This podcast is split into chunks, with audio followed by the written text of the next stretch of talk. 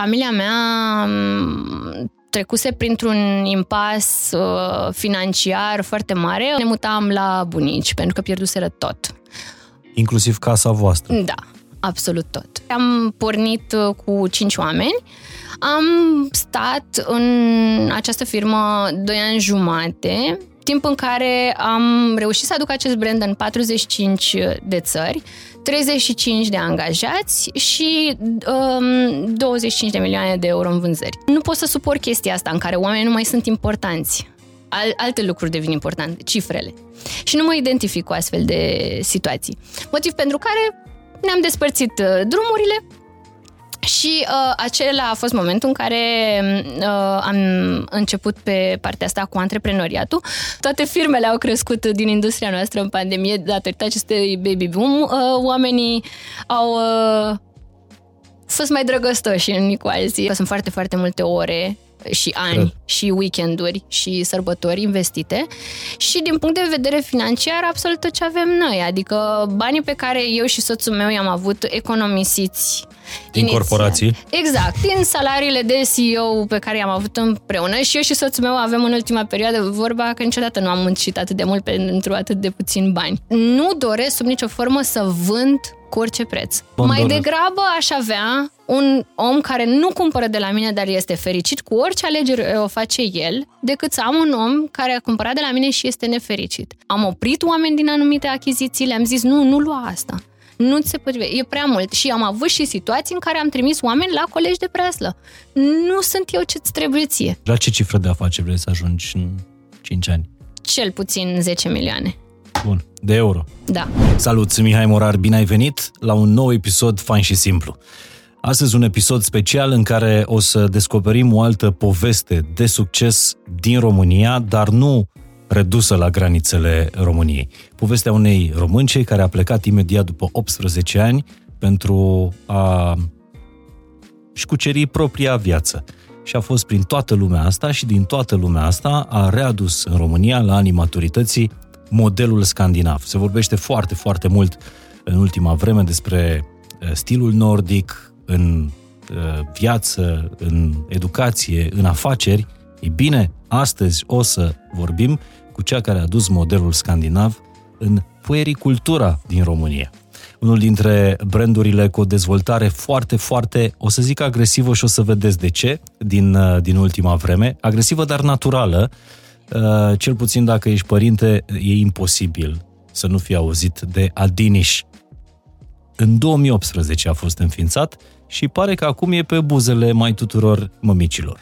Ea este fondatoarea Adiniș, ea este Adina Foldager, după numele de uh, căsătorie. Bine ai venit, Adina, mă bucur să te cunosc. Mulțumesc, plăcerea este de partea mea, mulțumesc foarte mult. Am vorbit uh, puțin înainte de, de podcast și ai o energie foarte, foarte, foarte, foarte bună. Ești așa ca un soare care, yeah. uh, care luminează, împrăștie lumină raze într-o, într-o încăpere. Mulțumesc mult! Cine ești tu, Adina, uh, plecată din România la 18 ani? Corect, da.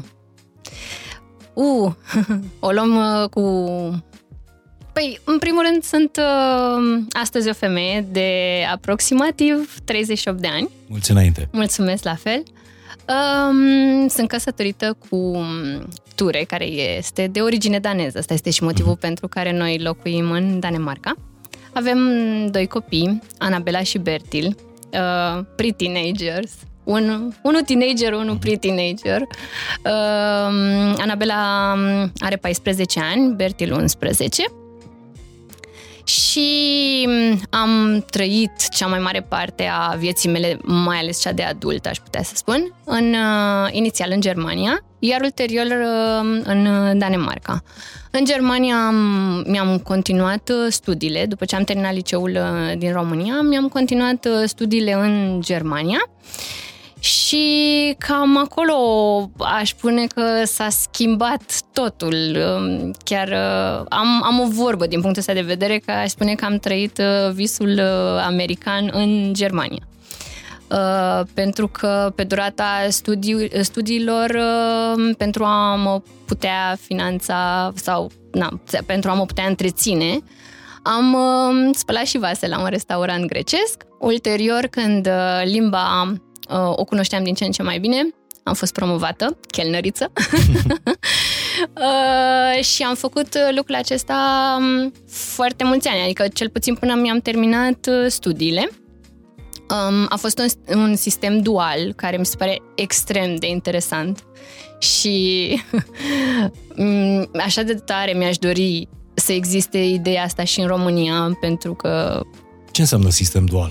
Sistemul dual uh, foarte mult practicat în, în Germania, cred că mm, cam 85-90% din populație urmează sistemul acesta dual, este că mai întâi um, cauți o firmă, adică vrei să faci un anumit job. Eu, de exemplu, am urmat um, școala comercială, școala de afaceri, um, o numesc școală comercială pentru că e mai greu să traduc exact ce înseamnă industrie Kaufrau uh-huh.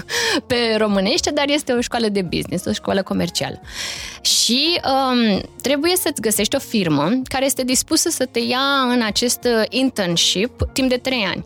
Timp de 3 ani, în primul rând, ei te iau în acest studiu. În acești 3 ani de zile ești plătit Uh, dar foarte puțin. În primul an primeam 200 de euro pe lună, în al doilea vreo 350 și în al treilea an, nu știu, vreo 450. Familia mea era încă în România și familia mea nu avea posibilități uh, financiare să mă susțină în toată povestea asta. Motiv pentru care eu aveam un al doilea job. Deci lucram în firmă unde și studiam de la 7 jumate dimineața până la uh, 5 că se termina programul, patru jumate era. Fix patru jumate. Iar la 5 începea programul de chelneriță. Uh-huh. Și era cu open end de luni până duminică, în continuu, an de ani, fără vacanță, fără, fără niciun stop. Deci era... Nu veneai nici măcar în țară de nu sărbători? Nu aveam cu ce să plătesc și um, nu mi ajungeau banii, nu veneam și dacă îi, uh, am intenționat odată să-i spun um, proprietarului de la restaurant că am fost invitată la un prieten la ziua lor, la un grătar. Erau niște prieteni vecini și mi-a zis că dacă plec să nu mă mai întorc. uh, pentru că el, desigur, în weekend uh, avea o, foarte mulți clienți și era foarte mulțumit și de serviciile mele, iar eu nu puteam să-mi permit să mă dea afară. Um, așa că nu m-am dus la acel grătar și cu atât mai puțin am venit în România. Uh, nu, nu am putut să fac, nu am putut să... În, în Germania, știi, ai, ai taxe, ai foarte multe asigurări, aveam o mașină minunată care de, m-a... de serviciu? Nu, aveam am reușit cu 1000 de euro să-mi cumpăr un Peugeot 106 care avea deja vreo 13 ani, am luat o baterie nouă, l-am mai folosit vreo 4 ani și după aia l-am dat la acțiunea Rabla și am luat 2000 de euro pe el. A, serios? Deci ai făcut da, un business? Da, oarecum, da. Nu, nu aveam cum să... Nu locuiam într-un oraș mare, motiv pentru care nu există transport în comun. Trebuia să ai mașină și carnet. Și nu aveam cum să-mi permit astfel de chestii. Dacă n-ai plecat din țară la 18 ani, după, uh-huh. după liceu, ai tăi ce au zis? N-au încercat să te țină... Uh, cred că uh, a fost o discuție foarte neplăcută. Um, din păcate, da, aici e o poveste mai, mai specială. Um, nu au vrut să plec pentru că familia mea trecuse printr-un impas uh, financiar foarte mare în urma unei afaceri pe care și ei au încercat să o dezvolte, dar care nu a funcționat deloc și au pierdut absolut tot. Tot. Deci, practic, cred că pe la vreo 16 ani, 14, 15, 16 ani, nu mai știu exact să zic, cred că sunt anumite chestii pe care nu vreau să le mai, uh, uh, să mi le mai aduc aminte cu exactitate, însă ne mutam la bunici, pentru că pierduseră tot. Inclusiv casa voastră. Da, absolut tot. Și visul meu întotdeauna a fost, uh, din clasa 5 să devin avocată. Cred că dacă nu aș avea atât de multă treabă, cred că m-aș apuca, dar uh, atât de tare mi-am dorit să fiu avocată toată viața mea. Și prietenele mele din jurul meu care au făcut lucrul acesta, uh, nu, nu, nu, este, nu este o invidie, este pur și simplu o râvnă, ceva. Eu mi-aș fi dorit foarte tare să fac lucrul ăsta. Nici nu știu dacă mi-ar fi plăcut acum, știi că... Deci ai, ai tăi au fost antreprenori în România anilor 90? După, da, exact. Și nu a ieșit bine deloc, din păcate. Și n-ai avut, n-ai avut teama asta ba, da, de, a, de, a, de, a, de a fi la rândul tău antreprenor, de a lua de la capăt după ce o să vedeți că în traseul Ba, Adinei a lucrat pentru niște firme destul de mari, a crescut, a dezvoltat niște business-uri ale altor proprietari. Aș fi până jurat că n-am să fac niciodată lucrul ăsta. Și că mă simt foarte bine să știu că primesc acel salariu lunar uh, fix și e bine așa. Nu aș fi zis niciodată că eu voi face lucrul ăsta. M-a marcat foarte tare situația. Și pe ai mei, îți dai seama. Să te trezești la vreo 40 ceva când nu mai ai nimic și când ai un copil și dorești să le oferi, mai ales că nu e vorba că nu ar fi muncit, au muncit de au muncit enorm, enorm. Plecau la 4-5 dimineața, se, încea, se întorceau pe la 1-2 noaptea. Nici viață de familie, de quality time nici nu Da, vorbim. acum după atâția ani de business, ai înțeles de ce ai tăi au pierdut tot sau care a fost motivul? Da, am înțeles anumite chestii, dar uh, nici nu le abordăm foarte... Nu prea E interesant că ai tăi te ajută în businessul vorbim. Da, uh, sunt, tău. uh, fac parte din echipă. O să vorbim, o să vorbim despre asta, dar Fac. acum întorcându-ne la tânăra Adina a plecat împotriva dorinței părinților să studieze în străinătate, studiind și întreținându-se singur, singură pe tot timpul uh, uh, studiilor. Uh, ai și studiat, ai și avut uh, joburi de la spălat vase până la, până la chelneriță. Când, ai, când ți-ai dat seama că ești pe drumul cel bun, că ești pe traseul pe care ți-l dorești în, uh, în viață? Um, de la firma aceasta a trebuit să, um, care mi-a făcut uh, oferta după studiu, am mai rămas aproximativ, aproximativ 2 ani de zile în care am sperat ca pe um, șef să reușesc să-l conving că eu doresc să merg și la școala tehnică și vreau să um, creez, să ajut, să contribui la construcția completă a unei berării. Numai că uh, el a zis că femeile în vânzări nu au ce căuta, pentru că femeile uh, fac copii. Și Wow. yes. Asta ți-a zis un, un mi-a neamț, zis-o nu un, ge- direct nu un în român. față. Di- nu, nu, da, mi-a zis femeile în vânzări nu au ce să caute. Um, lasă că e bine așa, du-te, fă um, copii și fă-mi o cafea, te rog. Pe vremea aia nu se discuta de Me Too sau, nu știu, tot felul de discriminări sau... Nu, nu se discutau astfel de, de chestii. Pur și simplu știai că nu e ok ce se spune, dar na, aia era. Nu se făcea așa o mare discuție din punctul ăsta de vedere, de vedere dar da, a fost foarte trist. Ideea este că a apărut uh, criza financiară și um, s-au sistat absolut toate proiectele de dezvoltare a berăriilor, motiv pentru care noi am fost puși pe muncă scurtă. Um, adică nu mai lucrai acele 8 ore, ci uh, foarte puține ore, ceea ce însemna mai puțin salariu. Iar o panică, cum uh, tocmai îmi cumpărasem un apartament, cred că stilul ăla românesc, trebuie mm-hmm. să ai un apartament. Exact, să fii Așa, proprietar. da. Uh, tocmai mi-l cumpărasem și zic, ok, și acum acum plătesc. Mm, Iar uh, în automat și cu situația asta, cu criza financiară, dar și cu uh, răspunsurile domnului, uh, am zis uh, chiar că nu, nu se mai poate în felul acesta și uh, am căutat un job internațional, pentru că eu, acum și cu daneza, dar pe vremea aia 5 limbi vorbeam, acum cu daneza 6. Multe și știam înainte. mulți... da, sper să, Să te oprești mă aici, mai da. opresc, da. Nu, um, vorbim de um, mai, mai multe limbi pentru Germania este un, un mare succes pentru că ei nu prea o fac. Și, știi, sunt uh, filmele traduse, în fine, n- nu vorbesc. uh, Da, o, o scurtă paranteză, te-ai simțit vreodată discriminată ca româncă, nu ca femeie? Niciodată. Nu, ca româncă nu, niciodată. Am fost discriminată ca femeie doar de acest domn. Dar care, uh, de la el am învățat și foarte, foarte multe lucruri. Uh, Adică De nu ce să era... te ferești? Mm, Și, și. Um, detalii, punctualitate, uh, respectul față de angajați. Acest domn, chiar dacă în acel moment el nu mă respecta spunând ce mi-a spus, el știa toate numele exacte, indiferent de naționalitatea colegilor mei. Și erau 60 sau 70 de oameni care lucrau în acea firmă. El le știa exact numele și le pronunța perfect. Mie mi se pare, și unii erau uh, ruși, unii erau ucrainieni, unii erau uh, polonezi, germani și așa mai departe.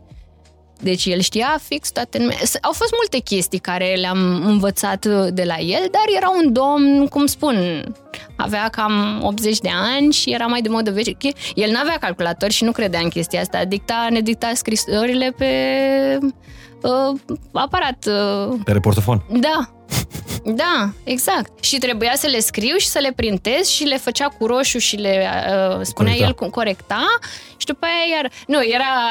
Uh, în fine, da, era ceva special. Bun. Însă, nu, niciodată nu am fost discriminată. Niciodată. Din contră, pentru că am fost extrem de acceptată și știu care sunt zvonurile, că lumea spune, a, sunt foarte reci, uh, germanii, nu... Nu am simțit deloc așa ceva, pentru că eu am știut de la bun început, pe mine nu m-a chemat nimeni aici. Eu am venit pentru că eu mi-am dorit lucrul acesta, eu trebuie să, trebuie să mă adaptez. În, mă adaptez vorbind limba lor, încercând din răsputeri să vorbesc limba lor corect, cât se poate de corect, să muncesc, să aplic tradițiile și datinile lor și astfel vei fi acceptat. Și exact așa s-a întâmplat niciodată nu, nu am avut o problemă de, de genul acesta. Din contră, am fost deseori chiar uh, folosită ca exemplu, să spunem așa, ce înseamnă adaptarea. Și da, a funcționat foarte, foarte bine. Și după ce ai plecat din uh, compania asta, că bănuiesc că ai plecat exact, când s-a redus am intrat programul, în veniturile, și ai intrat în puericultură. Trebuie să-mi explici exact ce înseamnă uh-huh. puericultură, pentru că de fapt ăsta e cumva destinul tău de business da. cel, cel puțin și asta faci în, în, în România. Uh, e adevărat că eu a trebuit să caut pe Google cuvântul ăsta, ce înseamnă pericultură, deși îl mai auzisem. Mm. Nu ce înseamnă. Știam la ce se referă, dar voiam să știu exact la ce se referă. Din din punct de vedere al comerțului, pentru că poate să fie și puericultura, știința care are legătură cu creșterea copilului, Copilul. dar atunci când vorbim de partea de uh, comerț, uh, tot așa este vorba de o industrie comercială care are legătură cu creșterea copilului. Adică și există puericultura mică și puericultura mare. Puericultura mică are legătură cu chestii de mâncare, de diversificare, mm. produse de genul acesta. Păricultura mare are legătură cu mobilă, cărucioare, scaune și așa mai Aha. departe. Museline, tot ce ai tu nevoie pentru a-ți crește copilul. Din punct de vedere produse, intră în industria de păricultură. În engleză se numește the nursery industry. A nu se confunda cu creșă, că mai spui nursery și da. la creșă, dar este nursery room, acolo unde e camera copilului, și da, deci practic toate produsele care au legătură cu creșterea copilului, că sunt hăinuțe, că sunt uh, uh, este mobilier, scaune de mașină, cărucioare, jucării, absolut toate aceste produse intră în industria de păricultură sub această umbrelă, practic. Iar eu, după acea criză financiară, îmi căutam un job internațional unde aș putea să punctez cu limbile pe care eu le vorbeam și am găsit foarte repede Uh, și am intrat într-o firmă care pot eu să spun că mi-a marcat viața și cariera într-un mod... Ceea ce sunt astăzi este pentru că am avut șansa să fiu în acea firmă. O firmă de la care, uh, la, în care înțeleg că ai intrat pe la începuturile da, ei da. și ai plecat în momentul în care a devenit unul dintre mari jucători globali da, da. în puerii Puericultură, exact. Am fost angajată a 30 a unei firme uh, care astăzi um, are peste de 20.000 de oameni angajați în toată lumea. Este un global player. Uh-huh. Um, am avut, uh, am fost în această firmă 8 ani de zile, timp în care am fost promovată de 6 ori uh, și am început chiar de jos. Uh, am avut marea șansă de a crește. Ce cifră de afacere avea firma în anul în care ai intrat și ce cifră avea în anul în care ai plecat? Uh, îți zic aproximativ, uh-huh. pentru că multe lucruri în genul acesta de firme sunt ținute secret. Și da, deci la început uh, cred că vorbim de 5 mm, milioane de euro și când am plecat um, erau foarte multe sute de milioane pentru că mm, noi fusesem vânduți unui, unui grup foarte mare din China, însă ne dezvoltam foarte mult prin acel grup pentru că fondatorul firmei a devenit CEO acelui grup uh-huh. și deodată aveam toate fabricile, că ei erau fabrici la care noi ne uh, produceam produsele și ei ne-au achiziționat. Deci, practic, deși noi, firma mai mică, am intrat în acel grup mare chinezesc. Cel mic a fost cel care a dominat, de da, fapt, pentru că noi am fost cei, uh, șeful meu devenind uh, cel care a preluat conducerea acelui grup, el ne-a luat pe noi cu el care eram în, uh, în linia lui de conducere. Și pentru că mm, acel grup chinezesc își dorea foarte tare să aibă uh, produse de marcă și de calitate. Ei au încercat să facă lucrul acesta și nu au putut. Motiv pentru care au zis, ok, trebuie să ne luăm un european uh, care a dovedit uh, lucrurile acestea. Chiar voiam să te întreb, la ce sunt buni europenii într-o vreme în care pare că totul vine din, uh, din China? La ce mai sunt buni europenii? Um, totul vine din China pentru că um, uh, producția este mult mai avansat acolo și prețurile sunt mult mai ok acolo. Uh, dar totul este dezvoltat în Europa. Deci, atât produsele mele um, și um, firmele unde am fost înainte, dar și uh, firmele pe care le reprezint astăzi, ca reprezentanță exclusivă a acestor branduri în uh, România. Totul este dezvoltat cu ingineri și cu tehnicieni și cu designeri europeni, însă sunt produse în China, uh-huh. pentru că de-a lungul timpului China a devenit o putere din tot ceea ce constă uh, producția. Și da, încercăm cu toții, din ce în ce mai mult, să aducem producții înapoi în Europa, însă nu toți oamenii sunt pregătiți să plătească prețul. Exact. Pentru că eu dacă am să-ți spun cât câștigă un băiat în depozit în Danemarca... Cât câștigă un băiat în depozit în Danemarca? Cam 3000 de euro net. Pe lună? Da. Și omologul lui din China? Uh, acolo mult mai puțin. Deci mult mai puțin decât în România, îți dai seama. Mult mai puțin.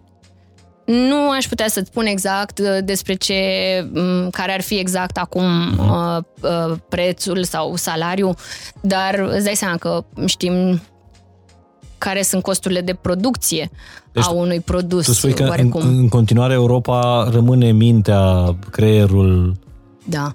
Din ce în ce mai mult. Din ce în ce mai mult. De, clar, Europa este, um, uh, este regiunea care uh, are toată tehnologia asta. Plus că mai e ceva. Noi suntem foarte dezvoltați din punct de vedere al certificărilor, al, ale testelor. Uh, aș putea să spun că mult mai mult decât în America. Pentru că, uite, îți dau un exemplu din industria um, siguranței auto. Uh-huh. În uh, Europa um, există un opinion leader, um, ADAC-ul, care este un uh, um, club, de automo- uh, club automobilistic. Uh, un fel de ACR în Germania, nu? ADAC-ul da. este german, Uh, și, bine, ei inițial au început că îți dă o asigurare, dacă ai rămas da. cu mașina, motocicleta în pană, vin ei, te ridică și așa mai departe. Au dezvoltat tot, tot conceptul acesta, iar din banii membrilor testează tot ce ține de uh, industria automobilă. Se testează mașina, se testează motocicleta, accesorile pentru motocicletă, poate costumele, casca și, desigur, siguranța auto, tot ce ține de scaune auto. Ei sunt un, cum se zice așa ușor pe engleză, third party. Uh-huh. O o a treia parte. Ei nu au nicio treabă cu niciun fel de furnizor, producător, magazin. Ei se duc în magazine um, de specialitate, se prefac că sunt clienți și cumpără produsele din diverse țări pe care le testează de-a lungul la câteva luni de zile, le creșuiesc, le mm, scot, taie materiale, să vadă dacă conține substanțe toxice. Uh-huh. Fac absolut tot ce uh, ține de siguranță și peste noapte îți spune uh, rezultatul uh, produsului tău. Te fac sau te distrug? Uh-huh. Te fac om sau pur și simplu te distrug? Ori vinzi de ei uh-huh. de, te-au, te-au făcut bogat, ori uh-huh. uh, nu mai există. Te bagă în faliment. Exact. Și, um, de exemplu, este o metodă foarte sigură, nu poți să te duci, nu poți să manipulezi, nu poți să faci nimic. Nici nu știi, nu, nu, stai că ți-am trimis eu un uh, scaun auto, ia-l pe ăsta, că e mai frumos, e mai bine, ia-l pe ăsta, de scaunele știi? pentru copii. De, da, da. Ei, în America este diferit. Iar eu știu lucrurile astea pentru că atunci când făceam parte din acea firmă despre care am vorbit anterior, um, noi în grupă am mai cumpărat alte firme, printre care și una americană. Și aproximativ 9 luni de zile în perioada de tranzit, să spunem așa, am petrecut ceva timp în Ohio, încercând să creez procesele afacerii pentru acea firmă americană. Și acolo, de exemplu, ei produceau scaune auto. Și întreb, și a fost testat? Da. Și cu ce notă? Păi a, a trecut testul. Păi poți să-l treci, știi, cum, ca la școală. Uh-huh. Îl treci cu, 4, cu 5 sau l-ai trecut cu 10? Nu a trecut testul și aia este. Și zic, ok, și cum a fost testat? Firmele de producție au testul la ei. În, uh-huh. Au m- zona aceea de testare la ei în firmă. Nu sunt atât de specializate cum este ADAC-ul, care are toate nebunile, milioane și milioane de euro uh-huh. în mașinărie. Acolo e pur și simplu un fel de scaun pe care îl dai de perete și vezi ce se întâmplă. Dacă se sparge sau nu se sparge, da. se rupe, nu se rupe. Ei bine, um, păi știi cum e? A, păi zic, las că eu l-am produs, las că mai trag un șurub, hai că e bine, a trecut, domne, testul. Mie mi se pare... Um, nu, nu se compară. Deci nu se compară siguranța și organizațiile pe care noi le avem aici, în Europa, cu ceea ce au și uh, americanii American. chiar la ora actuală. Desigur, nu înseamnă că ei sunt mai rău sau mai bine sau mai știu în diverse industrii, cred că na, sunt pro și contra. Ei sunt mult mai bine pe entertainment, pe filme, pe... Acum revenind și încercând să ajungem cumva la uh, modelul ăsta pe care tu l-ai, uh, l-ai pornit în România, modelul de antreprenoriat, dar până, până atunci aș vrea să, să înțeleg cu ce ai venit tu, ce, ce ai adus tu în, în startup-ul ăsta al tău pe care l-ai lansat în 2018 uh-huh. în, în România. Ce ai adus de peste tot de unde, de unde ai lucrat? Ce ai învățat de la compania asta care înțeleg că și cu ajutorul tău a ajuns unul dintre principalii jucători în industria asta a produselor pentru da. copii. După ce am decis să plec din această firmă, pentru că era o corporație mm, foarte mare la care simțeam că nu mai pot contribui cu nimic, uh, m-am și mutat în Danemarca.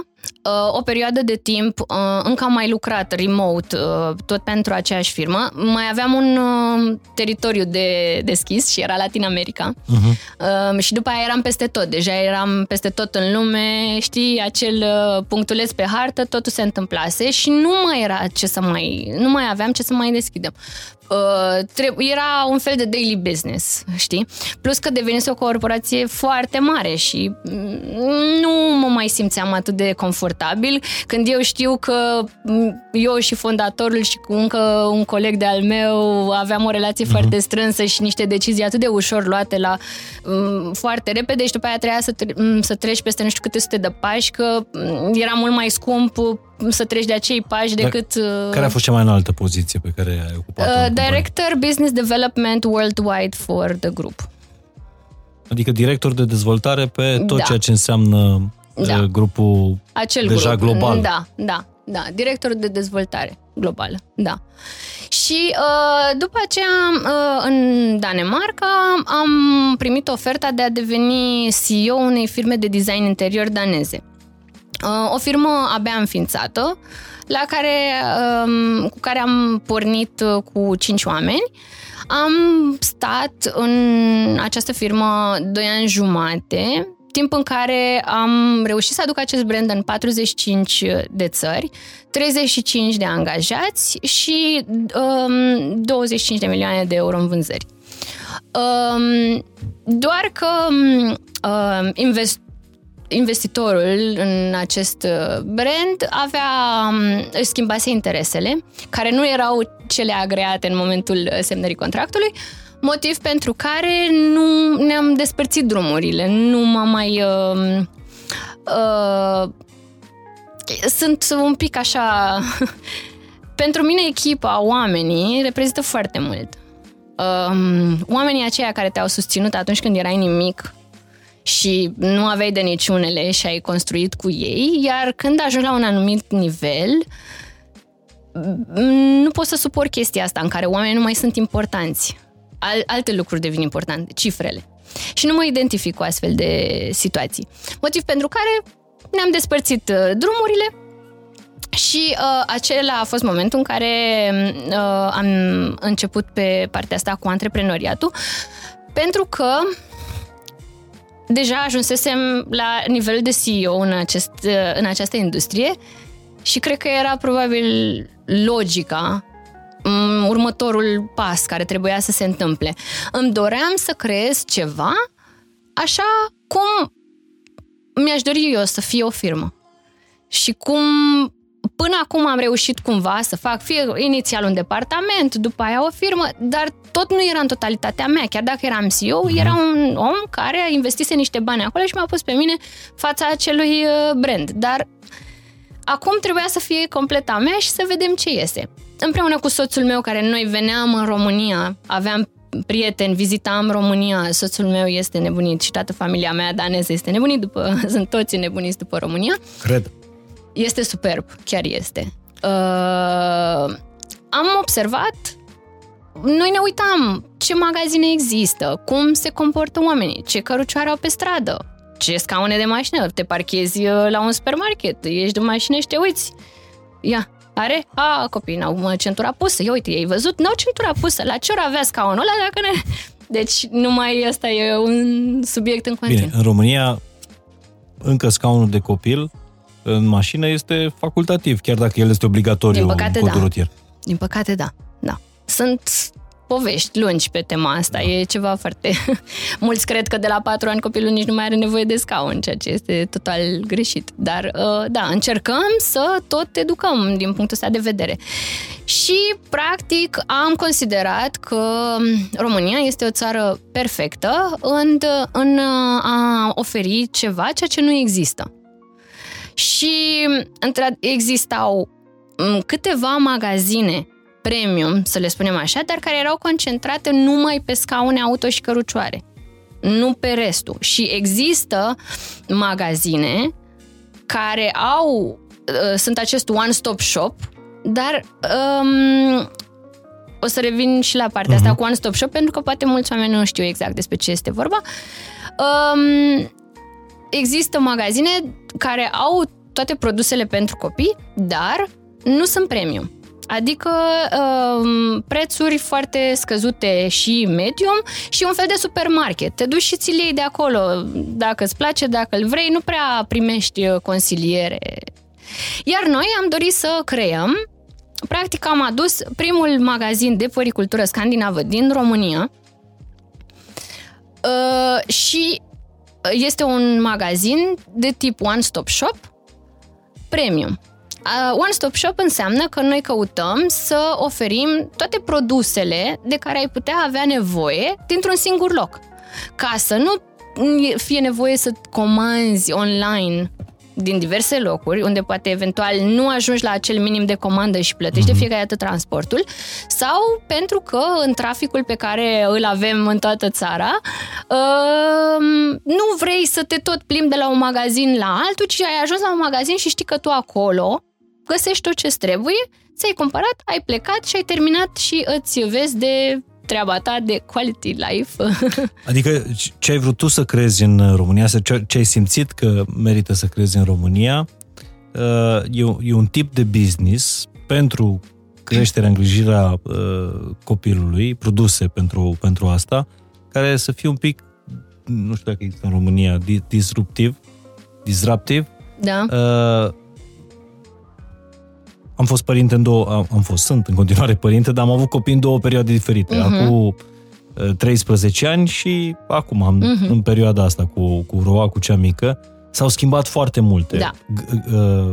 Gama de produse e mult mai largă acum. Uh-huh. Au apărut o grămadă de alte gadgeturi care îi ajută pe părinți. Cărucioarele sunt mult mai bune acum în, uh-huh. da. în perioada asta. N-are mult mai ușoare. Mult, mult mai, mai ușoare, compacte. mult mai ușor de strâns. Corect ocupă mai puțin uh, spațiu în, în mașină. Dar cu toate, alte, cu toate astea, pare că piața din România era pentru fetițe pe roz, pentru băieți pe bleu. Adică, da, corect. indiferent unde mergeai, deși gama de produse era foarte largă, mm-hmm. nu prea aveai de unde să alegi mm-hmm. altceva decât asta.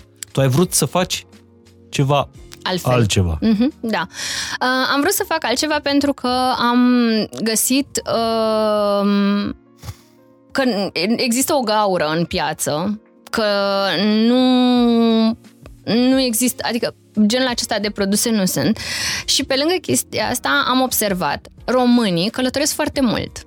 Ei călătoresc mult și observă în alte țări diverse produse. Ei s-ar duce cu mașina de la București până în Austria doar să își cumpere de acolo tot ce au nevoie. Un danez, un german niciodată nu o să se ducă atât de departe să cumpere niciun cărucior, nici uh, nu. Dar um, își doresc uh, alte produse, le-au văzut, o anumită calitate. Uh, românii, părinții, noua generație de părinți uh, se gândește la parenting. A apărut această terminologie de parenting, care nu a existat niciodată, nu s-a discutat uh, în stilul acesta. Cred că uh-huh. niciunul din noi nu a fost uh, crescut uh, cu citind cărți sau urmărind pe cineva în, în direcția asta de uh-huh. educație.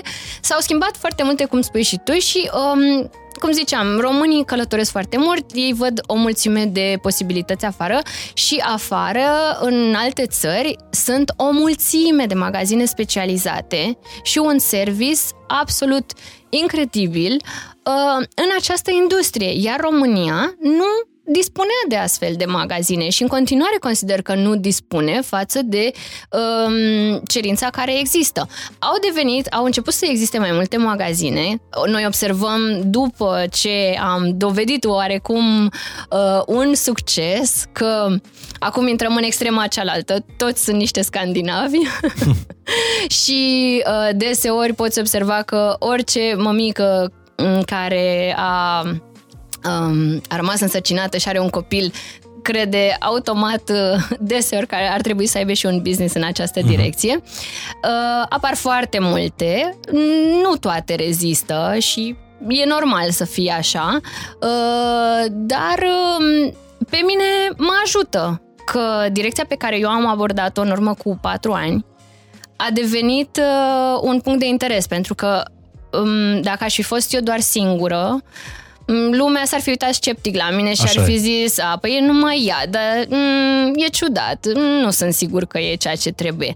Dar devenind, apărând din ce în ce mai multe uh, concepte de genul acesta, uh, magazine de poricultură, și online și fizic, uh, cumva pe mine mă ajută, pentru că nu mai sunt singură acolo. Și crești piața.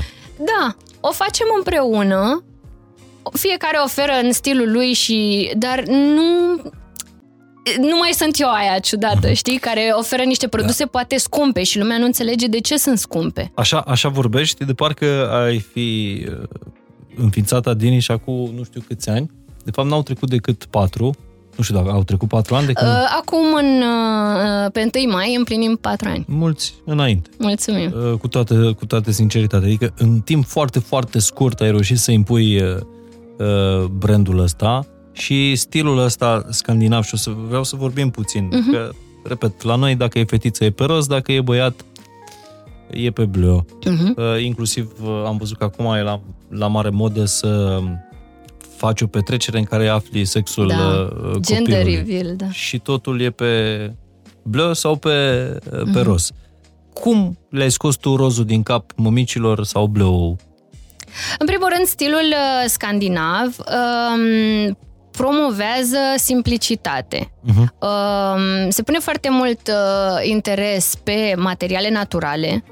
Uh, desigur, pe certificări. Un lucru care a fost foarte important și este în continuare extrem de important pentru mine, să educ în această direcție uh, părinții și viitorii părinți. La ce uh, trebuie să fii atent atunci când alegi anumite produse mai ales acelea care au legătură cu copilul tău în mod direct. Pentru că copiii bagă totul în gură. Ei așa uh-huh. experimentează, da. practic.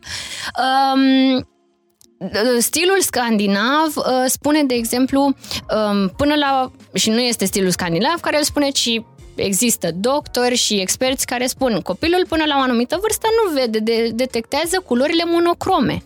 Până pe la 4, 5, 6 luni văd numai culori monocrome, motiv pentru care gri, alb, uh, negru sunt mult mai importante pentru ei.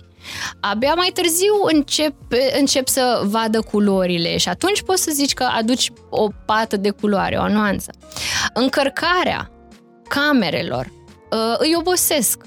Uh, multe produse încărcate, achizițiile um, fără rost, nu și-au rostul, pentru că practic sunt o mulțime de cheltuieli pe care le faci, le ai odată cu venirea unui copil și este foarte important, mai ales într-o... suntem o generație care consumă foarte mult, motiv pentru care căutăm să explicăm, caută un produs care te va ajuta o perioadă lungă de timp și caută un produs care îl poți transforma în ulterior să-l întrebuințezi altfel.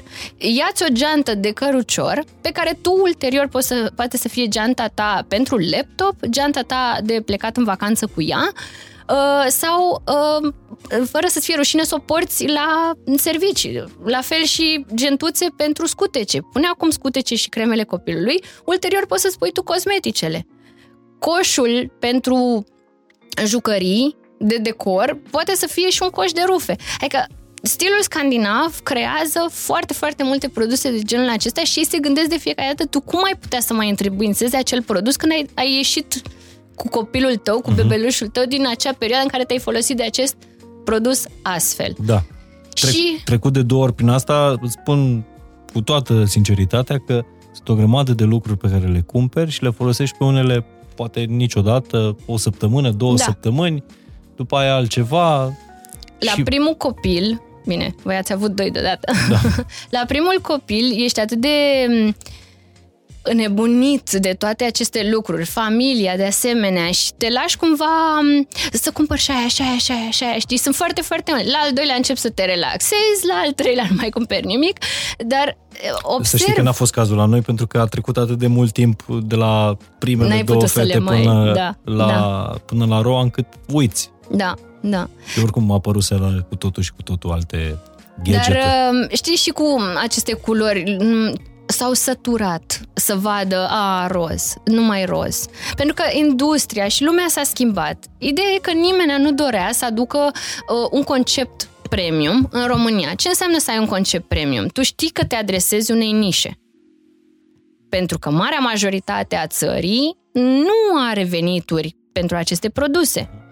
Eu știu că mă adresez unei nișe, oamenilor care au aceste posibilități, dar eu mă adresez și oamenilor care înțeleg conceptul meu.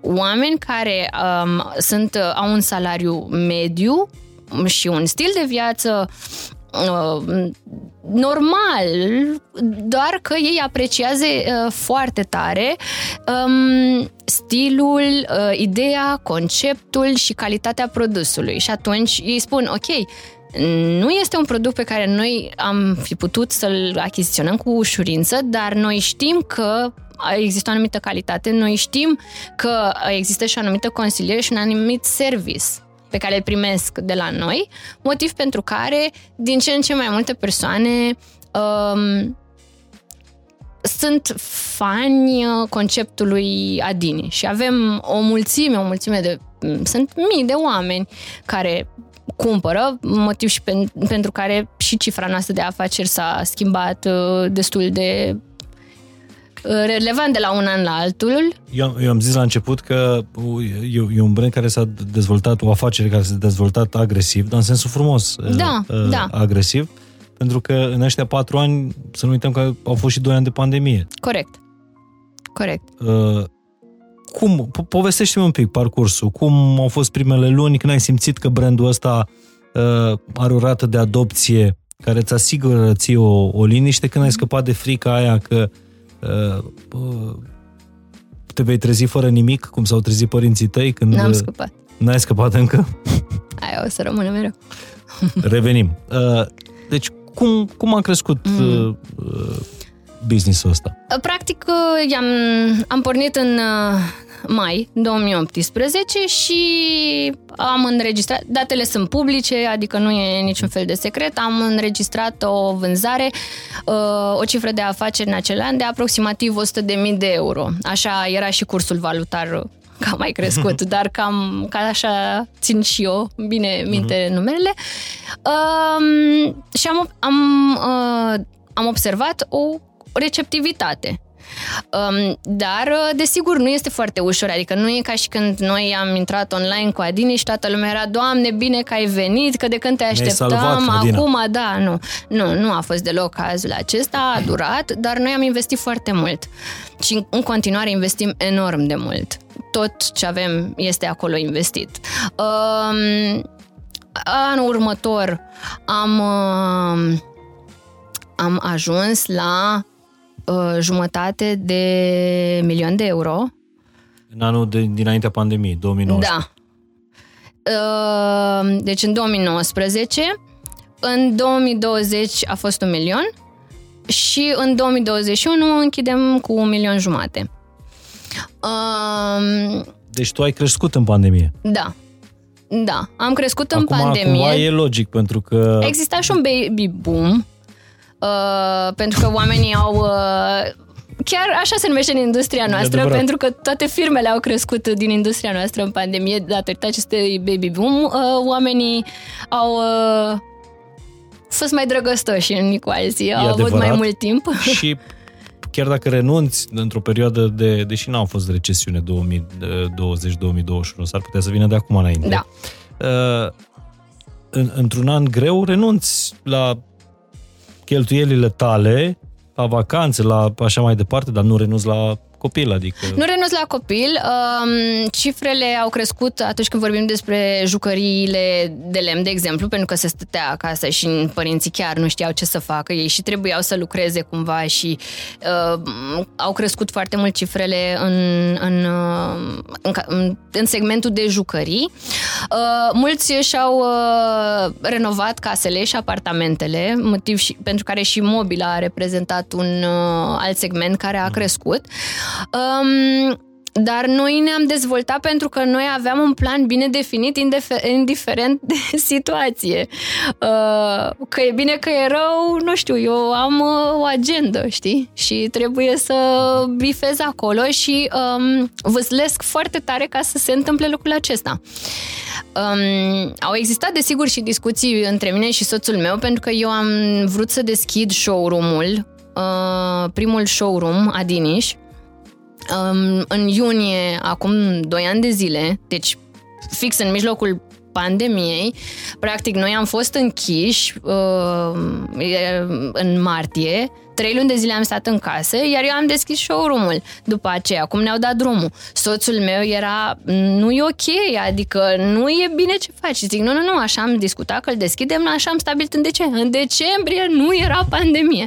Și eu, nu, nu, nu, așa trebuie să facem, noi mergem mai departe, nu se știe cât durează situația asta, uh, nu, nu, nu, nu pierdem timpul. Și am făcut lucrul acesta. Deci tu, tu nu te-ai schimbat absolut deloc planul tău chiar dacă... Din păcate am să... niște apucături OCD-ice care uh, am niște încăpățânări așa. Uh-huh. Nu, sunt sigură că nu întotdeauna sunt ok, dar de data asta a fost. Și eu am considerat, nu, asta face. Deci asta e agresivitatea ta în, da. în business. Și da. de unde îți vine agresivitatea asta în, în lumea afacerilor? Uh, am... De unde fiara asta din tine? Da, am o Mm, mă, nu am timp să pierd vremea. nu, am niște, am niște viziuni. Am, am niște idei pe care mi le doresc foarte tare să se întâmple. Nu sunt o persoană cu foarte multă răbdare. Mă plictisesc. Trebuie să se schimbe foarte multe chestii. Vreau să creștem și să facem alte lucruri care s-au dovedit a fi frumoase și să le dezvoltăm. Plus că um, eu sunt de părere că doar că acum toată lumea vorbește despre Adiniș nu înseamnă că eu pot să mă în vacanță. Eu trebuie să fiu de două ori mai bună decât ce am fost până acum.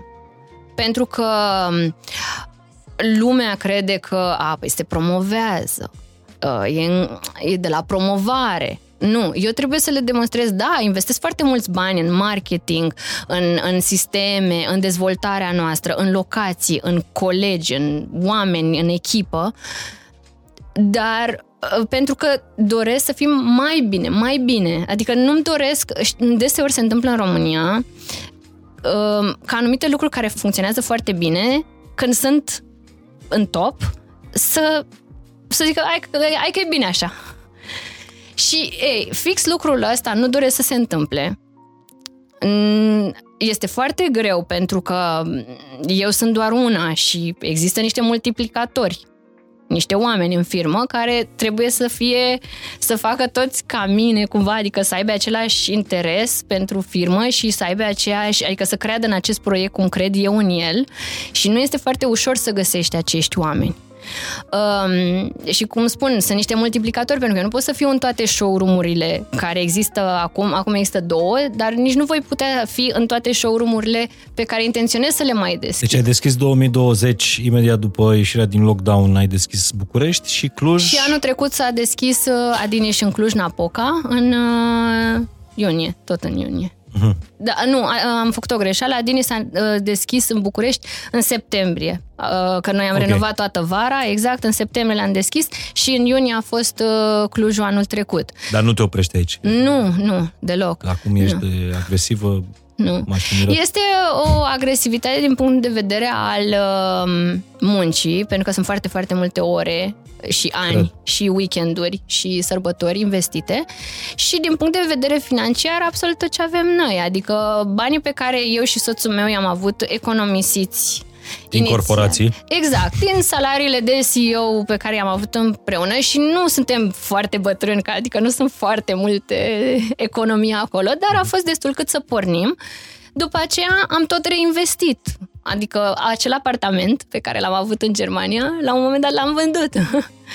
Pentru Adiniș? Sau nu, pentru... l-am vândut uh, pentru că mm, nu mai puteam să-l mai mențin. Um, în Germania și în Danemarca și noi avem niște costuri și niște taxe Am și auzit. niște asigurări foarte mari și uh, mi se puneau niște taxe pe chiria pe care o aveam pe acel apartament, mult mai mari decât uh, făcea toată treaba și a trebuit să calculez. M-a durut foarte tare sufletul, dar a trebuit să renunț la el, nu, mai, nu se mai putea, pentru că sunt niște lucruri pe care trebuie să le plătești ca proprietar, uh-huh. și după aia ți se iau taxele pe chirie și așa mai departe, deci ești pe minus. Deci toți banii ăștia strângi din corporații uh, și puși deoparte, da. economisiți, i-ai vărsat în, uh, în uh, da. viziunea am... asta ta. Dar care e viziunea ta? Că știu, știu ce ai vrut să faci, dar care, care e misiunea uh-huh. de a aduce un brand care nu-i pe roz, nu-i pe bleu, modelul scandinav în, în puericultură în România, să deschizi piața asta uh-huh. și după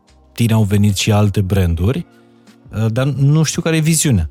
Îmi doresc... Unde uh, te vezi? Unde vezi brandul ăsta? Îmi, îmi doresc să um, deschid mai multe showroom-uri Adiniș în orașele mari.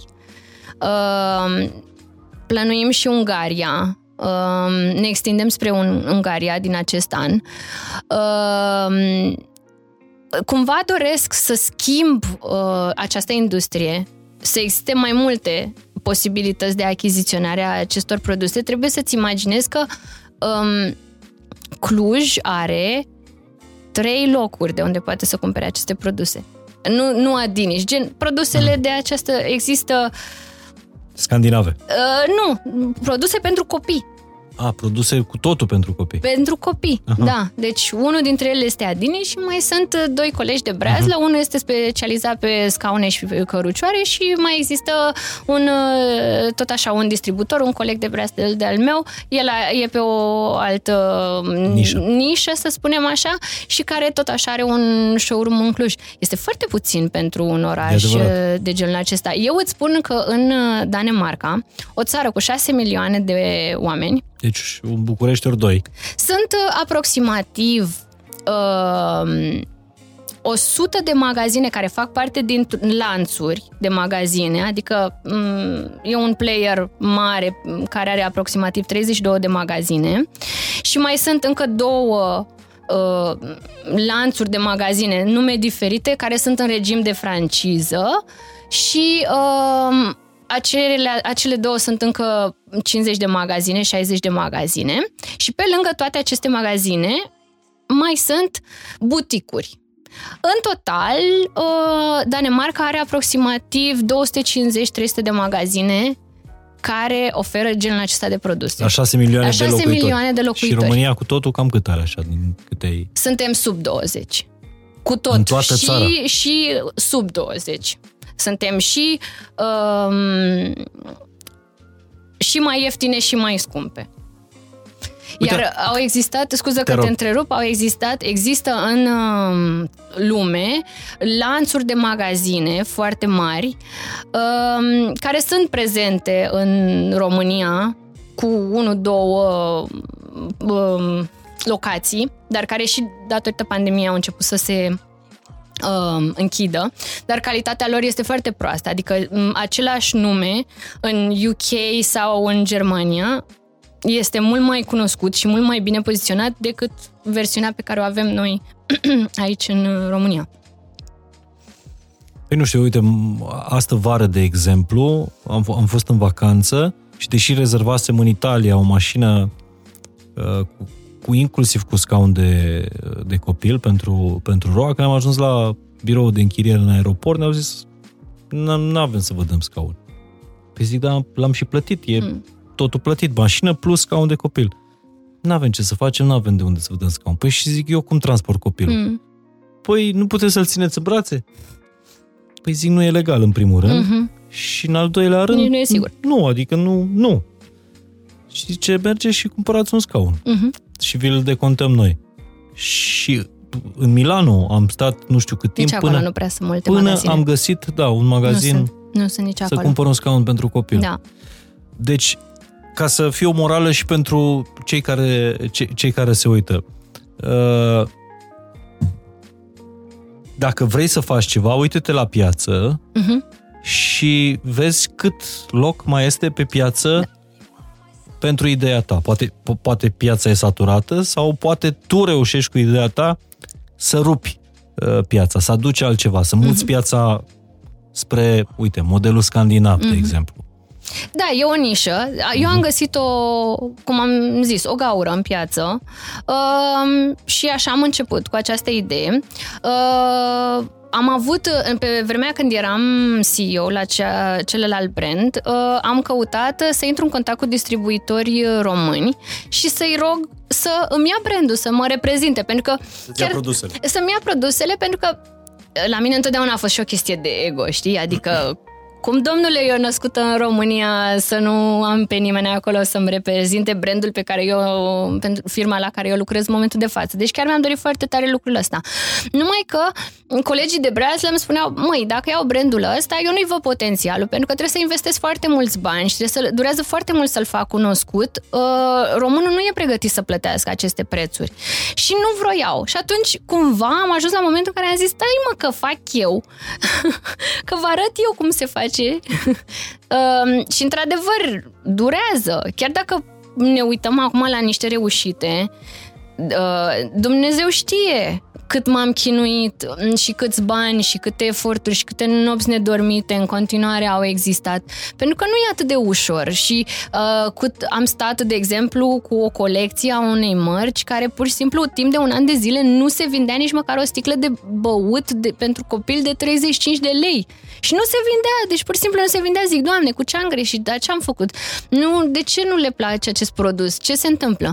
Și am tot promovat și am zis, nu renunț, nu renunț la idee, că puteam să zic, ok, nu merge, haide, Doamne, că le dăm pe gratis, nu știu, facem o ofertă și gata, ne scăpăm de ele și mergem mai departe. Sau nu mai mergem mai departe. Și am zis, nu, nu, nu renunț, nu se poate, trebuie să facem altceva. Și atunci am reușit cumva iar, să fac acel brand să funcționeze, iar acum este unul din cele mai bune, bine vândute branduri de mobilă pe care noi avem, care e, este vorba despre un pătuț din 1940 prima dată creat, este cu o istorie deosebită și care se vinde foarte, foarte bine și, Și plus ce- accesoriile din... Care a fost momentul în care uh, a explodat, în care Am început, început lumea să uh, noi am început online. Și am zis, măi, românii nu au încredere în afacerile online, adică nu sunt încă la acel nivel în care să zici, da, gata, eu ori comand online și sigur îmi vine produsul. Motiv pentru care și există opțiunea asta de a plăti curierul când îți vine acasă. Uh, ramburs, ceea ce în afară nu există așa ceva.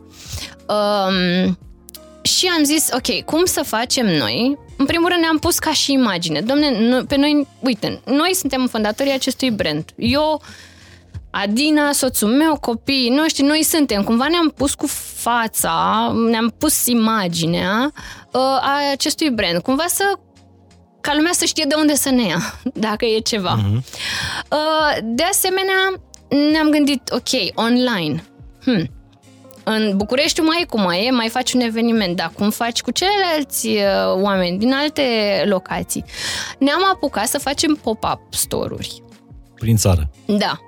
Deci am încărcat marfă în camioane Uh, și ne-am dus în orașele mari. Aveam niște rapoarte a oamenilor care intrau pe site sau cei care deja achiziționau. Clujul era următorul pe linie, următorul este Timișoara și așa mai departe. Și am zis, ok, toate produsele pe care le avem, cu rafturi de la Ikea, le-am încărcat, ne-am luat o locație foarte drăguță și am uh, decorat-o ca un magazin. Și era gen, Adiniș este în orașul tău.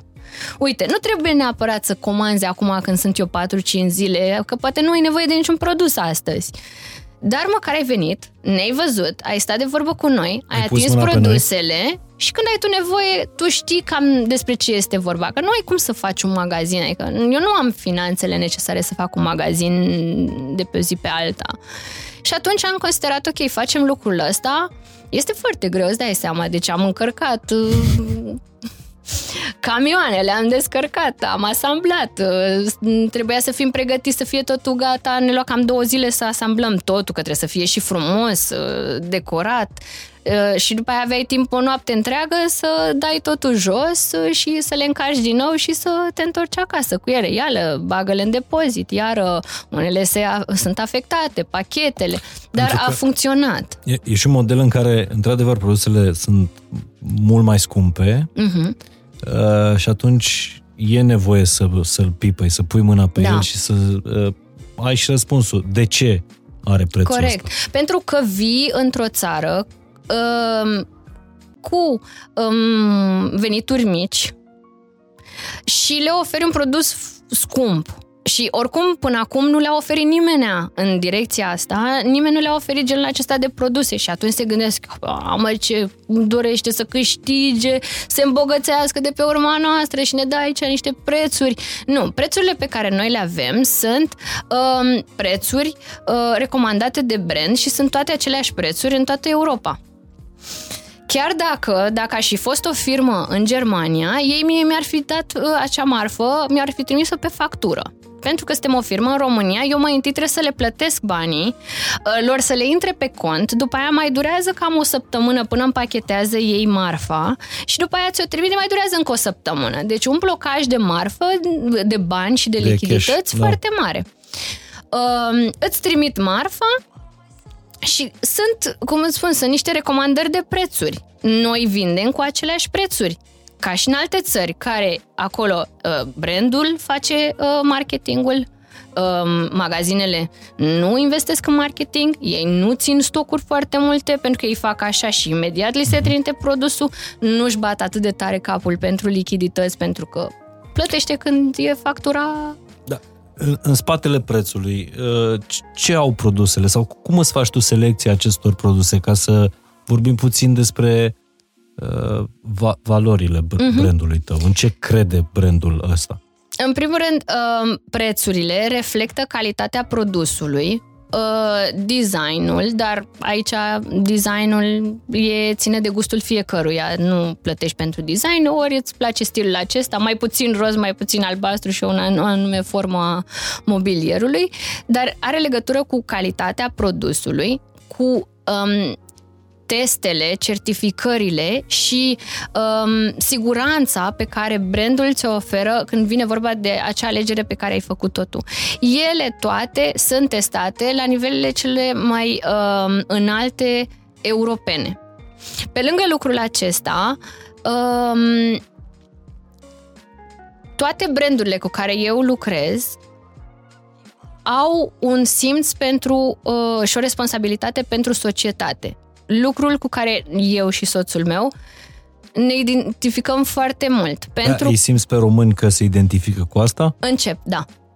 Încep. De la un anumit uh, nivel? Clienții noștri, da. Nu Te- știu cum sunt alții, dar clienții noștri definitiv încep să Adică e nevoie să ai un, un statut financiar ca Și să o te preocupe cunoștință. și Nu. sustenabilitatea, uh, nu le-aș etica. zice uh, chiar statut financiar, ci le-aș spune nivel de cunoaștere.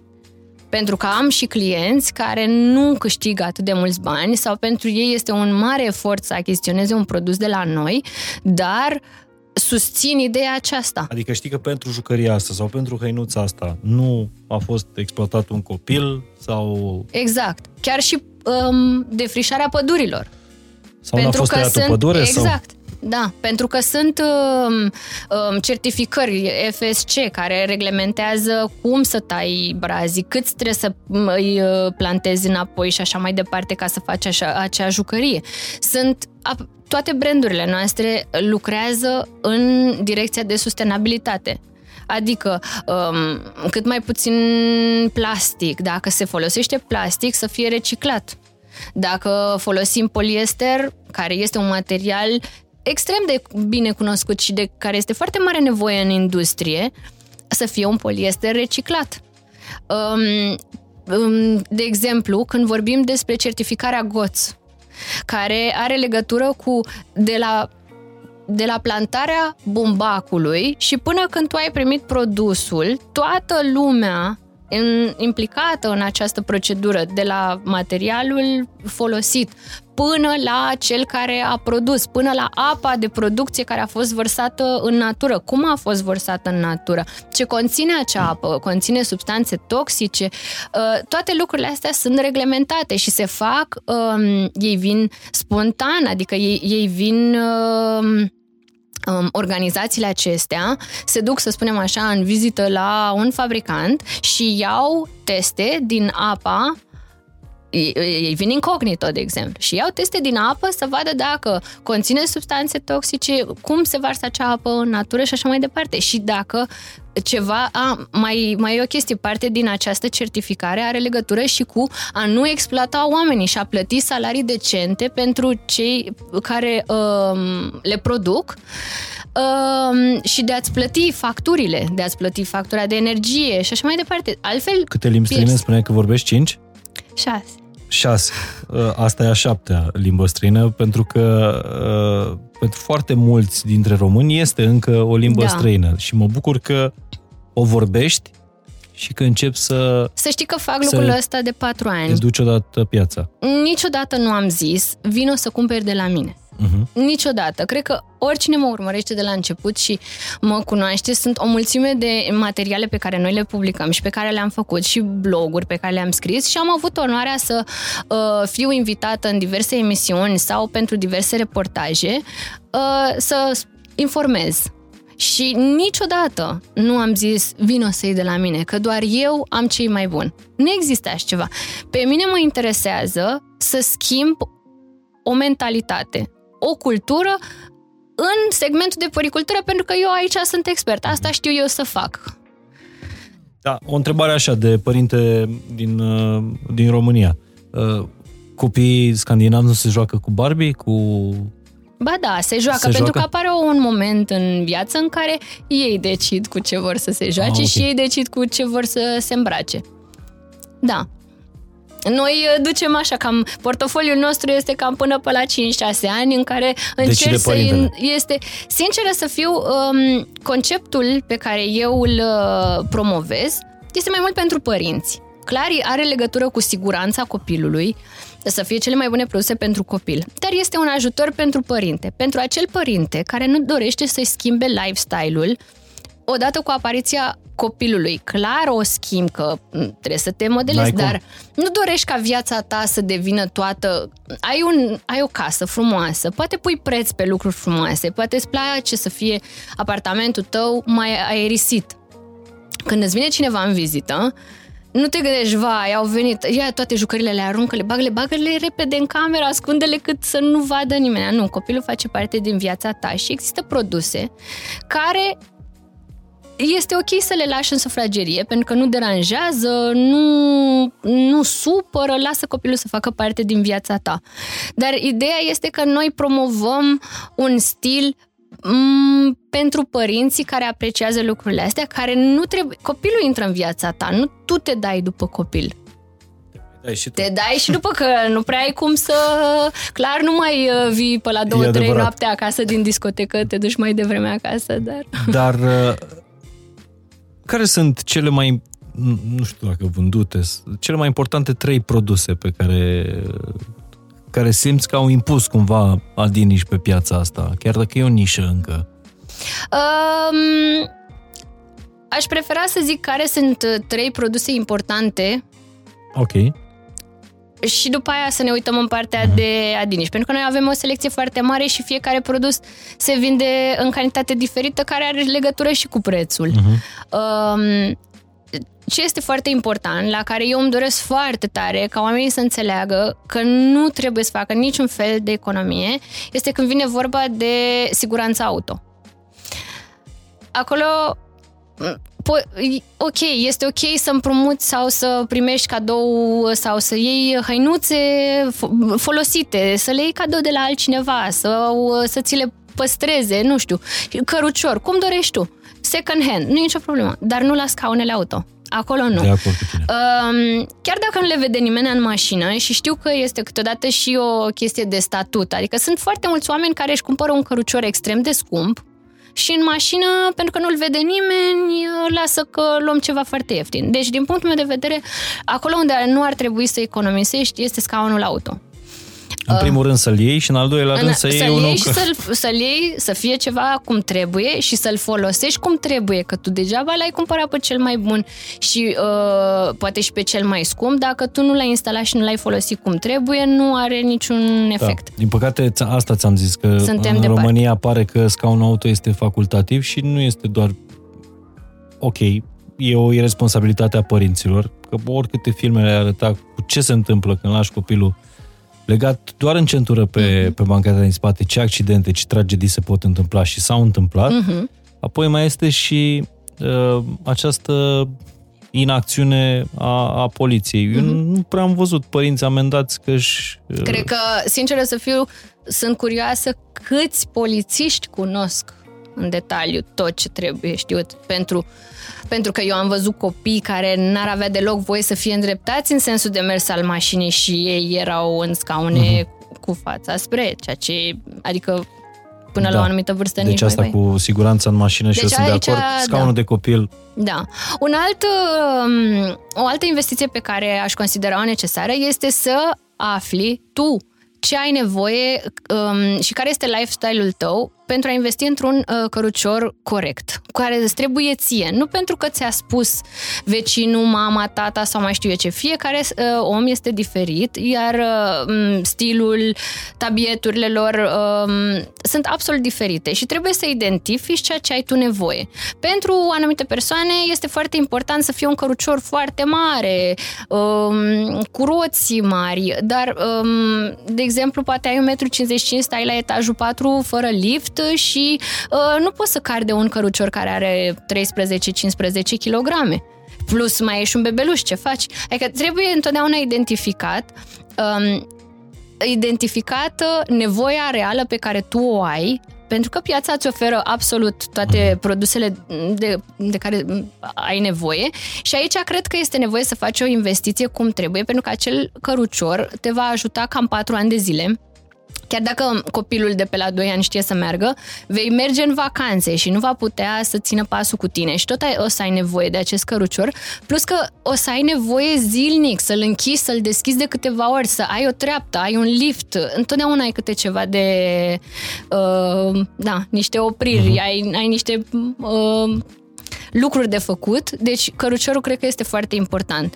Iar în rest, um, aici, întotdeauna... aici uh, o să te întreb puțin, vă dau, Da. da. vă dau un pont, un cărucior de ăsta de, de călătorie, te salvează? Adică chiar dacă a crescut copilul, tu ia în continuare pentru că poți intra pe banda aia de urgență, pe linia aia.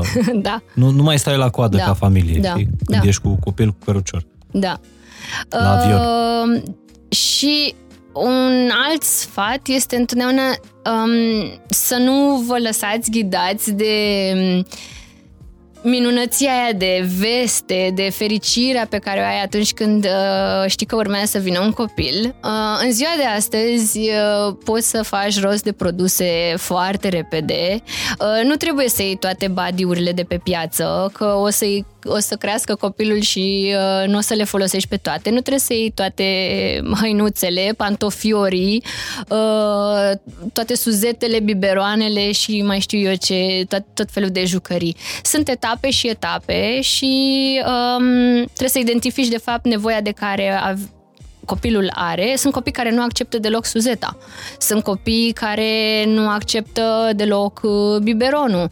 Uh, Sunt copii care nu neapărat doresc să alăpteze, adică nu, nu vor să fie alăptați și așa mai departe. Adică există o mulțime de lucruri uh, care vor apărea și cred că trebuie să le iei așa ușor, step by step, pentru că din momentul în care ai un copil, uh, ai o viață plină de cheltuieli plină. Pentru că și ei cresc repede și îți trebuie în continuu câte ceva. Da. Acum le dau dinții, acum alte hăinuțe, stai că începe școala și așa mai departe.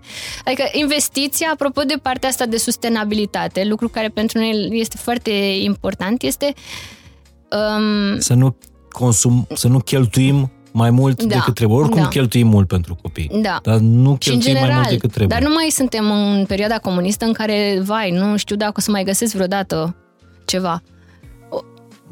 O, nu intrăm în discuția Oricum, da. uleiului, făinii și așa mai departe. Nu, nu, nu. Nu, e um, un discernământ. Mhm. Este ca la orice în viață, cred că necesar. Deci decât să cumperi mult și prost, mai bine cumpără puțin și mai scump, dacă un scump care face, care Contribui își merită prețul. prin acel produs mai scump, tu contribui Uh, ok, ai odată un produs calitativ Mhm. uh-huh. și sigur pentru tine și familia ta, pentru copilul tău, dar totodată contribui la un nivel de viață m, și la niște salarii care încep să mai crească. Uh, este o discuție m, uh, cum ne dorim noi în România ca salariul minim pe economie să crească, dar noi nu suntem dispuși să susținem economia. Pentru că așa funcționează toată chestia asta. Da? Uh, Faptul că tu plătești mai mult pentru un produs, cineva își primește un salariu Mhm. corect, un salariu corect. Și cu cât mai mult uh, susținem aceste idei și valori și nu întotdeauna ne uităm după cel mai ieftin și cel mai ieftin, mm, mi se pare că putem să schimbăm prin atitudinea asta. Cumva. Adică nu, nu zice nimeni că trebuie să te duci să cumperi, că există și acel scump ridicol. Mhm. Nu despre Unde asta plătești este vorba. Luxul. Tu, noi nu vorbim Acolo de lux nu, aici. noi nu vorbim de lux. Noi vorbim de un produs calitativ care, um, pe lângă siguranța pe care o oferă, ajută, um, nu a exploatat niciun fel de națiune pentru producția lui. Mhm. Și cred că asta e un lucru care ar trebui să... Nici noi nu vrem să fim exploatați, nu? De, sunt foarte multe firme din afară care vin în România să-și mute uh, zona de producție pleacă din Germania, pleacă din Polonia, mai știu ce, hai că ne ducem în România, că ei uh, sunt mai ieftini. Mm, E, pe de o parte e ok pentru că ne ajută în comerț, dar trebuie cumva să avem niște standarde un pic mai ridicate ca să ne câștigăm respectul. Adina, sunt curios dacă de când ai deschis uh, business-ul în, uh, în România, care ușor, ușor văd că vrei să-l treci și peste, peste graniță, dar o să vorbim și despre dezvoltare. Sunt curios dacă ai avut un moment în care ai regretat că ai plecat din corporație. Poziție de CEO, salariu de CEO, beneficii de CEO, vacanțe de CEO, Aia, aici, aici. dar și stres de CEO. Aia cu vacanța, aia, aia, la aia am mai uh, apăsat.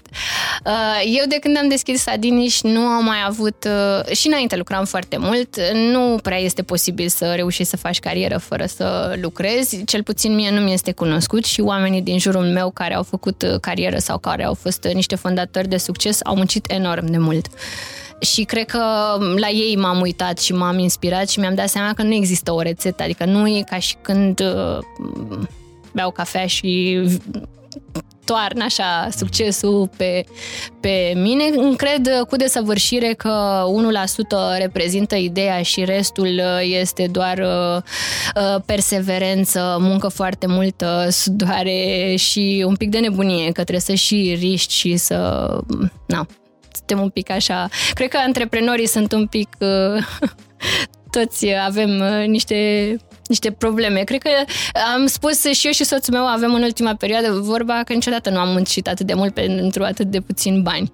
Pentru că noi încă nu suntem la nivelul în care să ne putem... Adică banii pe care ei tu acum din, din companie sunt mult mai puțin decât mult mai salariul puțin. pe care îl aveai ca... Mult mai puțin. Banii care îi scoatem noi în momentul de față din companie sunt un salariu uh, Uh, eu fiind cetățean străin și neavând rezidență în România, intru în alte legislații uh, cu taxe daneze și așa mai departe. Este un salariu fix care este um, calculat astfel încât noi să ne putem plăti dările și adică fix limita limitelor cât să ne plătim casa, copii, mâncarea, ce avem nevoie pentru copii și așa mai departe. Restul banilor se duc în firmă și investim foarte mult, mai ales pentru că avem de gând să uh, să creștem foarte mult. Avem niște planuri foarte challenging, așa.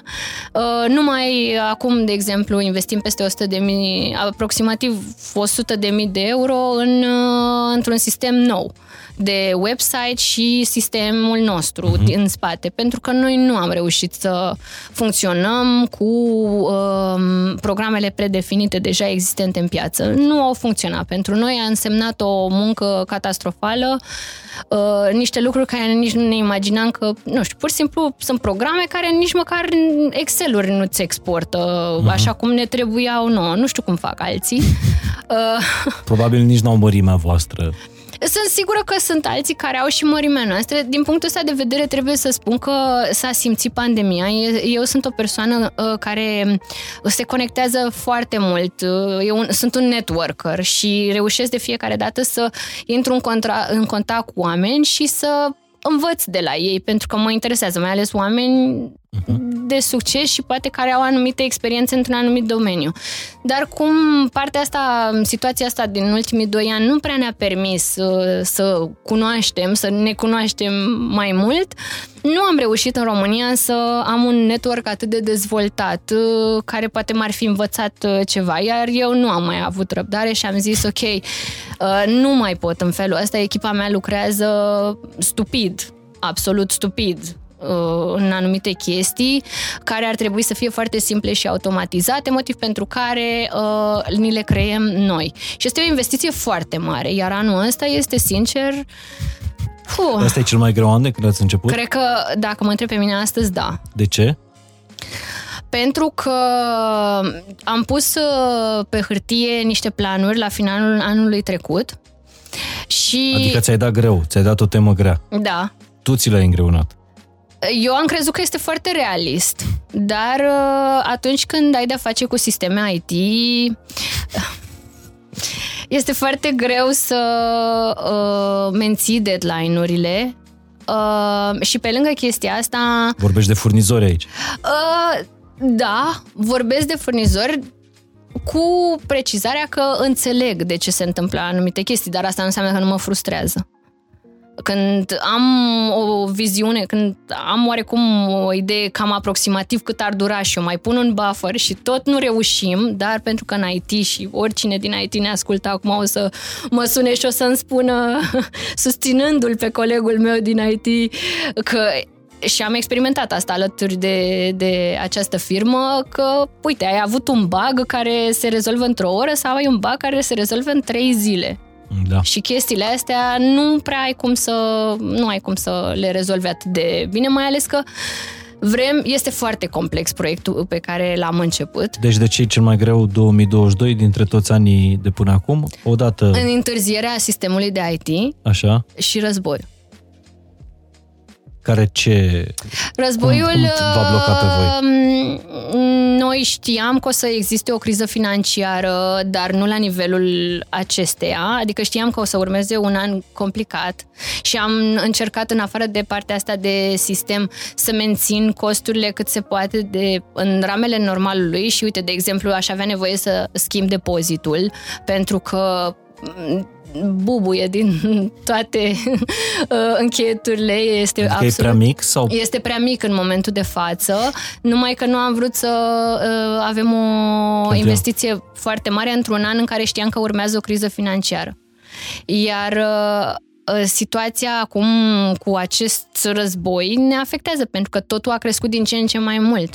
Uh, uite, de exemplu, am agreat să participăm cu unul din brandurile noastre la o expoziție de uh, păricultură care va avea loc în mai uh, la București și de la când am desenat noi planul uh, standului, Până la când am primit prima ofertă și până când am gândit dacă vreau prima ofertă, deja prețurile crescuseră cu 15% și încă o dată cu 15%. Deci era o creștere de vreo 30 ceva la sută pe materialele... De construcție. Da.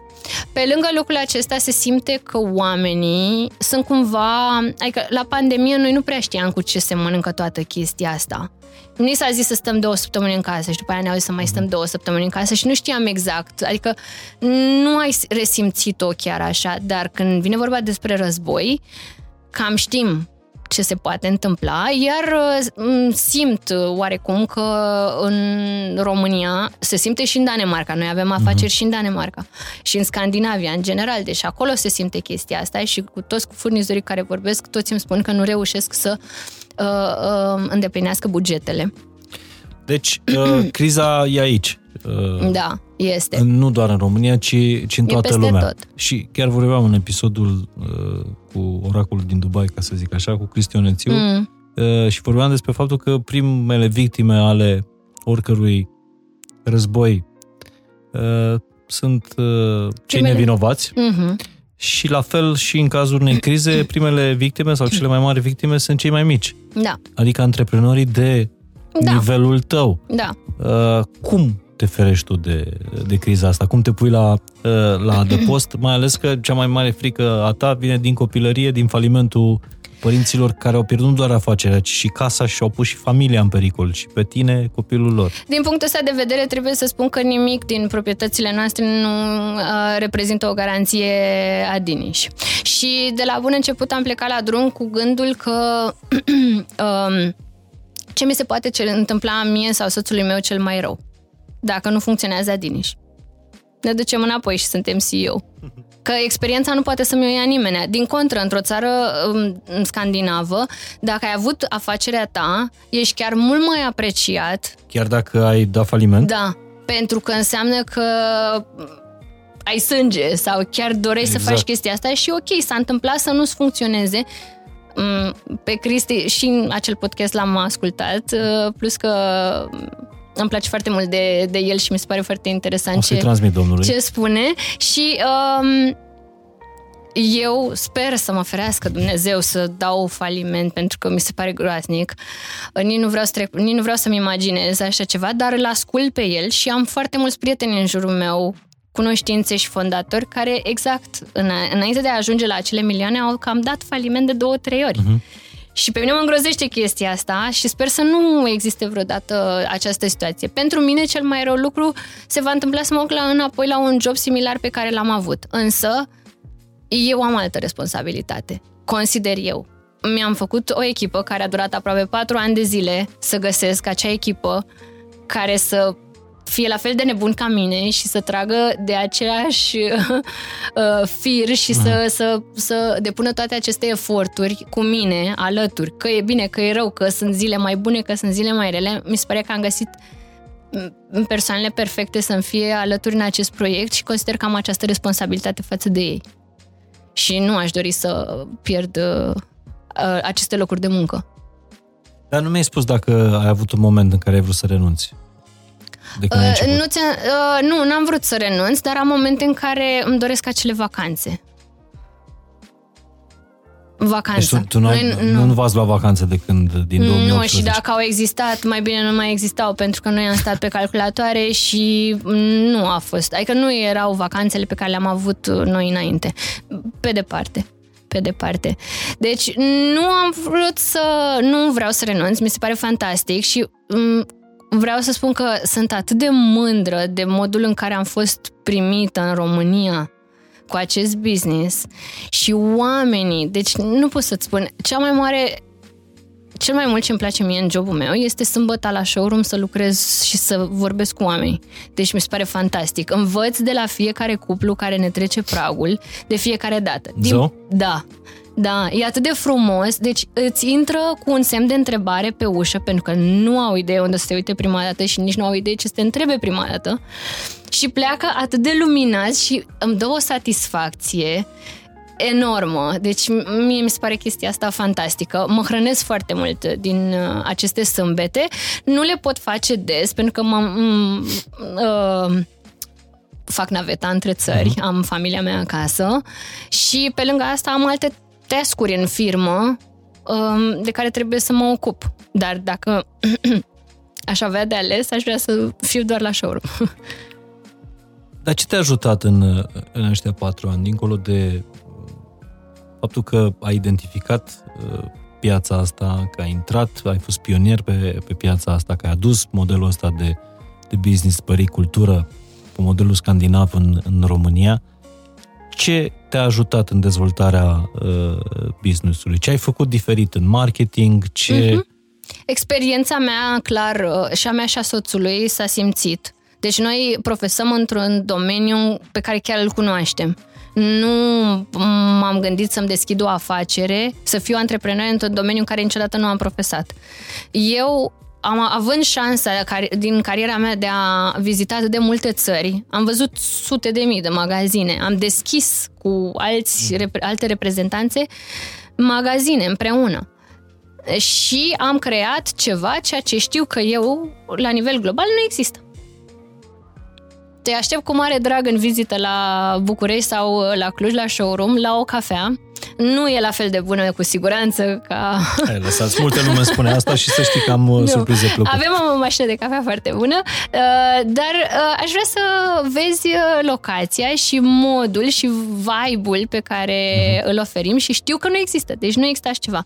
Și apropo de locație, cât de perfect să fie să poți îmbina arhitectura românească, pentru că casa Am văzut casa care este din 1936, fabuloasă. este un patrimoniu și a fost uh, creată de Henrietta de la Vrancea, una dintre primele arhitecte din România, femeie femeie. Deci ai adus modelul scandinav în, în, în decorul într-o da, casă da, românească. Da, și am combinat încărcătura, că este o anumită încărcătură um, um, a designului românesc, mm. cu simplitatea stilului scandinav. Tare eu sunt înnebunită după acea casă. Sunt absolut, este, chiar dacă câteodată nu prea, acum avem aproape 8.000 de produse în portofoliu și acum ne schimbăm din nou strategia, pentru că nu am cum să le prezint pe toate într-o locație, chiar dacă ea are 500 de metri pătrați uh, și să fie și aerisit și frumos uh, și inspirațional. Uh-huh uh, schimbăm mereu decorul și produsele și strategia de acum înainte o să fie ca lunar când vii la Adini și o să găsești ceva nou, pentru că noi o să schimbăm în continuu produsele pe care le avem la raft,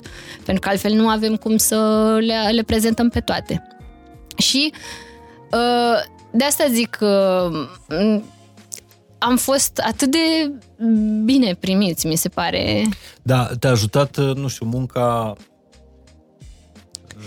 pe, pe online, cu influenceri, da, cu da, da. mămicile da, astea, că da. e, e fierbere mare pe, pe Chiar online. am să, asta e un subiect pe care am să-l ating, uh, pentru că sunt foarte multe persoane care nu înțeleg cum funcționează chestia asta cu influenceri sau li se pare unora un pic nedrept. Uh, că anumite persoane primesc, uh, uh, există aceste contracte de colaborare și de ce, domnule, că de ce le-au primit. Eu vă spun din industria mm, aceasta că înainte să existe partea asta cu influencer sau persoanele care au o comunitate fidelă, nu știu dacă sunt influencer, content creator, cum o fi denumirea. Dacă vrei să faci o promovare, m, costa un chenar așa mic într-o revistă cam 5.000 de euro, poate chiar și 10.000 de euro în funcție de notorietatea acelei reviste. În România? Nu, Sau- eu îți spun din punct de vedere internațional, Aha. pentru că în România până la Adiniș și eu nu am activat, nu cunosc Bine, cred că- prețurile. 5.000 era preț- prețul de plecare. Da, de asta zic, depinde de notorietatea. De Așa. pa- prima pagină nu vorbim, vorbim de un chenar din ăla mic, când tu la coafor, Mhm. bine, mămica la coafor, uh, se uita prin reviste De și ce zici? aveai Că și eu un... am fost astăzi. Uh, Nu se da, vede? da, nu. La hairstylist. Așa, da. Da. Pur și simplu uh, te puneau într-o revistă pe care o răsfăiai și poate acel chenar care tu ca firmă ai plătit 5.000, 10.000, 15.000 de euro să fie acolo cu o poză mică și să spui căruciorul ăsta e de la mm, firma nu știu care sau așa, nu aveai niciodată, nu știai exact de unde vine acel produs. Adică nu știe de, de unde îți vine acel client, pardon. Uh, domnule, a cumpărat de la mine pentru că m-a văzut în revista aia pe care i-am plătit atâția bani să apară într-un chenar sau de unde a auzit de mine. Niciodată nu aveai uh, aceste cifre, nu-ți dădeai seama. Plăteai În orb. orba, așa, fără să știi ce se întâmplă. Uh, din punct de vedere al uh, media, televiziune și uh, radio, este, mm, este foarte greu să Adică o ți afacere se cum e face- Adiniș, de exemplu, E imposibil să cel plătești. puțin la început nu și-ar fi permis Nu ai- niciodată un nu. spot la Radio Zoo Nu. sau un spot pe uh, televiziunile Nu. naționale. Uitați-vă la fel și de face aceste reclame, că sunt niște firme cu o notorietate foarte, foarte, foarte mare internațională. Ei bine, eu am început în România, sinceră să fiu, nu se practica foarte mult chestia asta cu uh, influenceri în România în zona de păricultură. Chiar, acum eu nu știu exact cât de mult se făcea, dar eu știu că și aici oarecum am creat un trend fetele, pentru că eu mă adresez mămicilor mai mult uh, și sunt mai puțin bărbați cunoscuți și care doresc să intre în astfel de da. uh, colaborări. Așa cunoscuți ca mine. Exact. Uh, dar uh, fetele erau cunoscute pentru fashion, pentru creme, Da, da. pentru machiaje, dar nu neapărat pe ideea asta de, de păricultură. Și am început să promovez astfel Pe cine ai căutat prima oară? pe Adelina Pestrițu. Am înțeles. Pe Adelina Pestrițu pentru că um, am avut, uh, reprezint un brand uh, lider, acesta nu vine din Scandinavia, este din uh, uh, America și este liderul pe segmentul de uh, refacere postpartum. Are, au, uh, sunt produse m, burtiere, colanți de gravide uh-huh. și așa mai departe, dar pe partea de postpartum, după naștere, uh, centuri postnatale, lenjerii după operația de cezariană și așa mai departe. Și în acea perioadă aveau o colaborare, au creat o ediție limitată cu um, Kardashians. O centură cu un imprimeu Ah, ah, ok. cu Kardashians. Și um, mi s-a părut, uh, în primul rând, femeile românce sunt foarte interesate uh, să-și revină și să revină la forma pe care au avut-o înainte de sarcine, dar și foarte multe dintre ele sunt documentate cât de important este ca mușchi abdominal drept să-și revină de unde au plecat. Adică ele chiar cunosc uh, m, lucrul acesta. Și am îndrăznit să um, îi scriu Adelinei Um, iar toate prietenele mele, eu plecat de atâția ani, eu nu cunoșteam notorietatea ei și toate prietenele mele au râs de mine și au zis, nu o să-ți răspundă în veci. Cui ai scris Adelinei? Doamne, nu ești normală. Să... Pf, Fi serioasă. Atunci ai scris ei direct, nu manager, I-am scris, nu nimic. n- de- n-avem de unde Da. da. să știu, dar în, ea m-a redire- a fost super drăguță, mi-a răspuns uh, și m-a redirecționat uh, firmei uh, managerilor uh, care o reprezintă și de atunci am, avem o relație absolut uh, minunată. Așa, și ca să închidem cercul ăsta uh, referitor la, la, la promovare. Niciodată un business mic nu-și va permite să uh, investească în reclamă de asta în, Uh, Canalele în pe care media le mare, cunoaștem, în da. media mare, în media tradițională. Uh, și atunci Diversele apelez la colaborări. foarte, foarte mult la influencer marketing. Da, Da. Cât din asta ți se întoarce în... uh, Nu ai asta cum cred că e să- întrebarea tuturor celor care vor să investească sau... E, e foarte... Nu ai cum să uh, evaluezi așa ceva. S- Într-adevăr, poți să evaluezi impactul pe care, că tot am vorbit de ea, Adelina l-a avut, Uh-huh, care a fost gigantic. uh-huh. Nu am ce să spun. În rest, am avut oportunitatea să lucrez cu toate numele cunoscute din România, că sunt cântăreți, actori, uh-huh. content creator, am avut această oportunitate. Însă, nu s-a întâmplat niciodată să vină lumea să îmi spună, vai, acum e coadă la Diniș pentru că nu știu cine s-a postat, a postat cu... cineva. Nu. Trebuie să înțelegem că produsele pe care eu le comercializez se folosesc la un anumit moment respectiv. Când, când îți trebuie un pătuț? Păi trebuie să fii, să aștepți un bebeluș ca să vii să cumperi un pat de la mine. Dar după aia va trebui să vezi dacă îți permit să cumperi acel pat. Dacă îți place designul, pentru că la urma urmei poate nu-ți place modelul.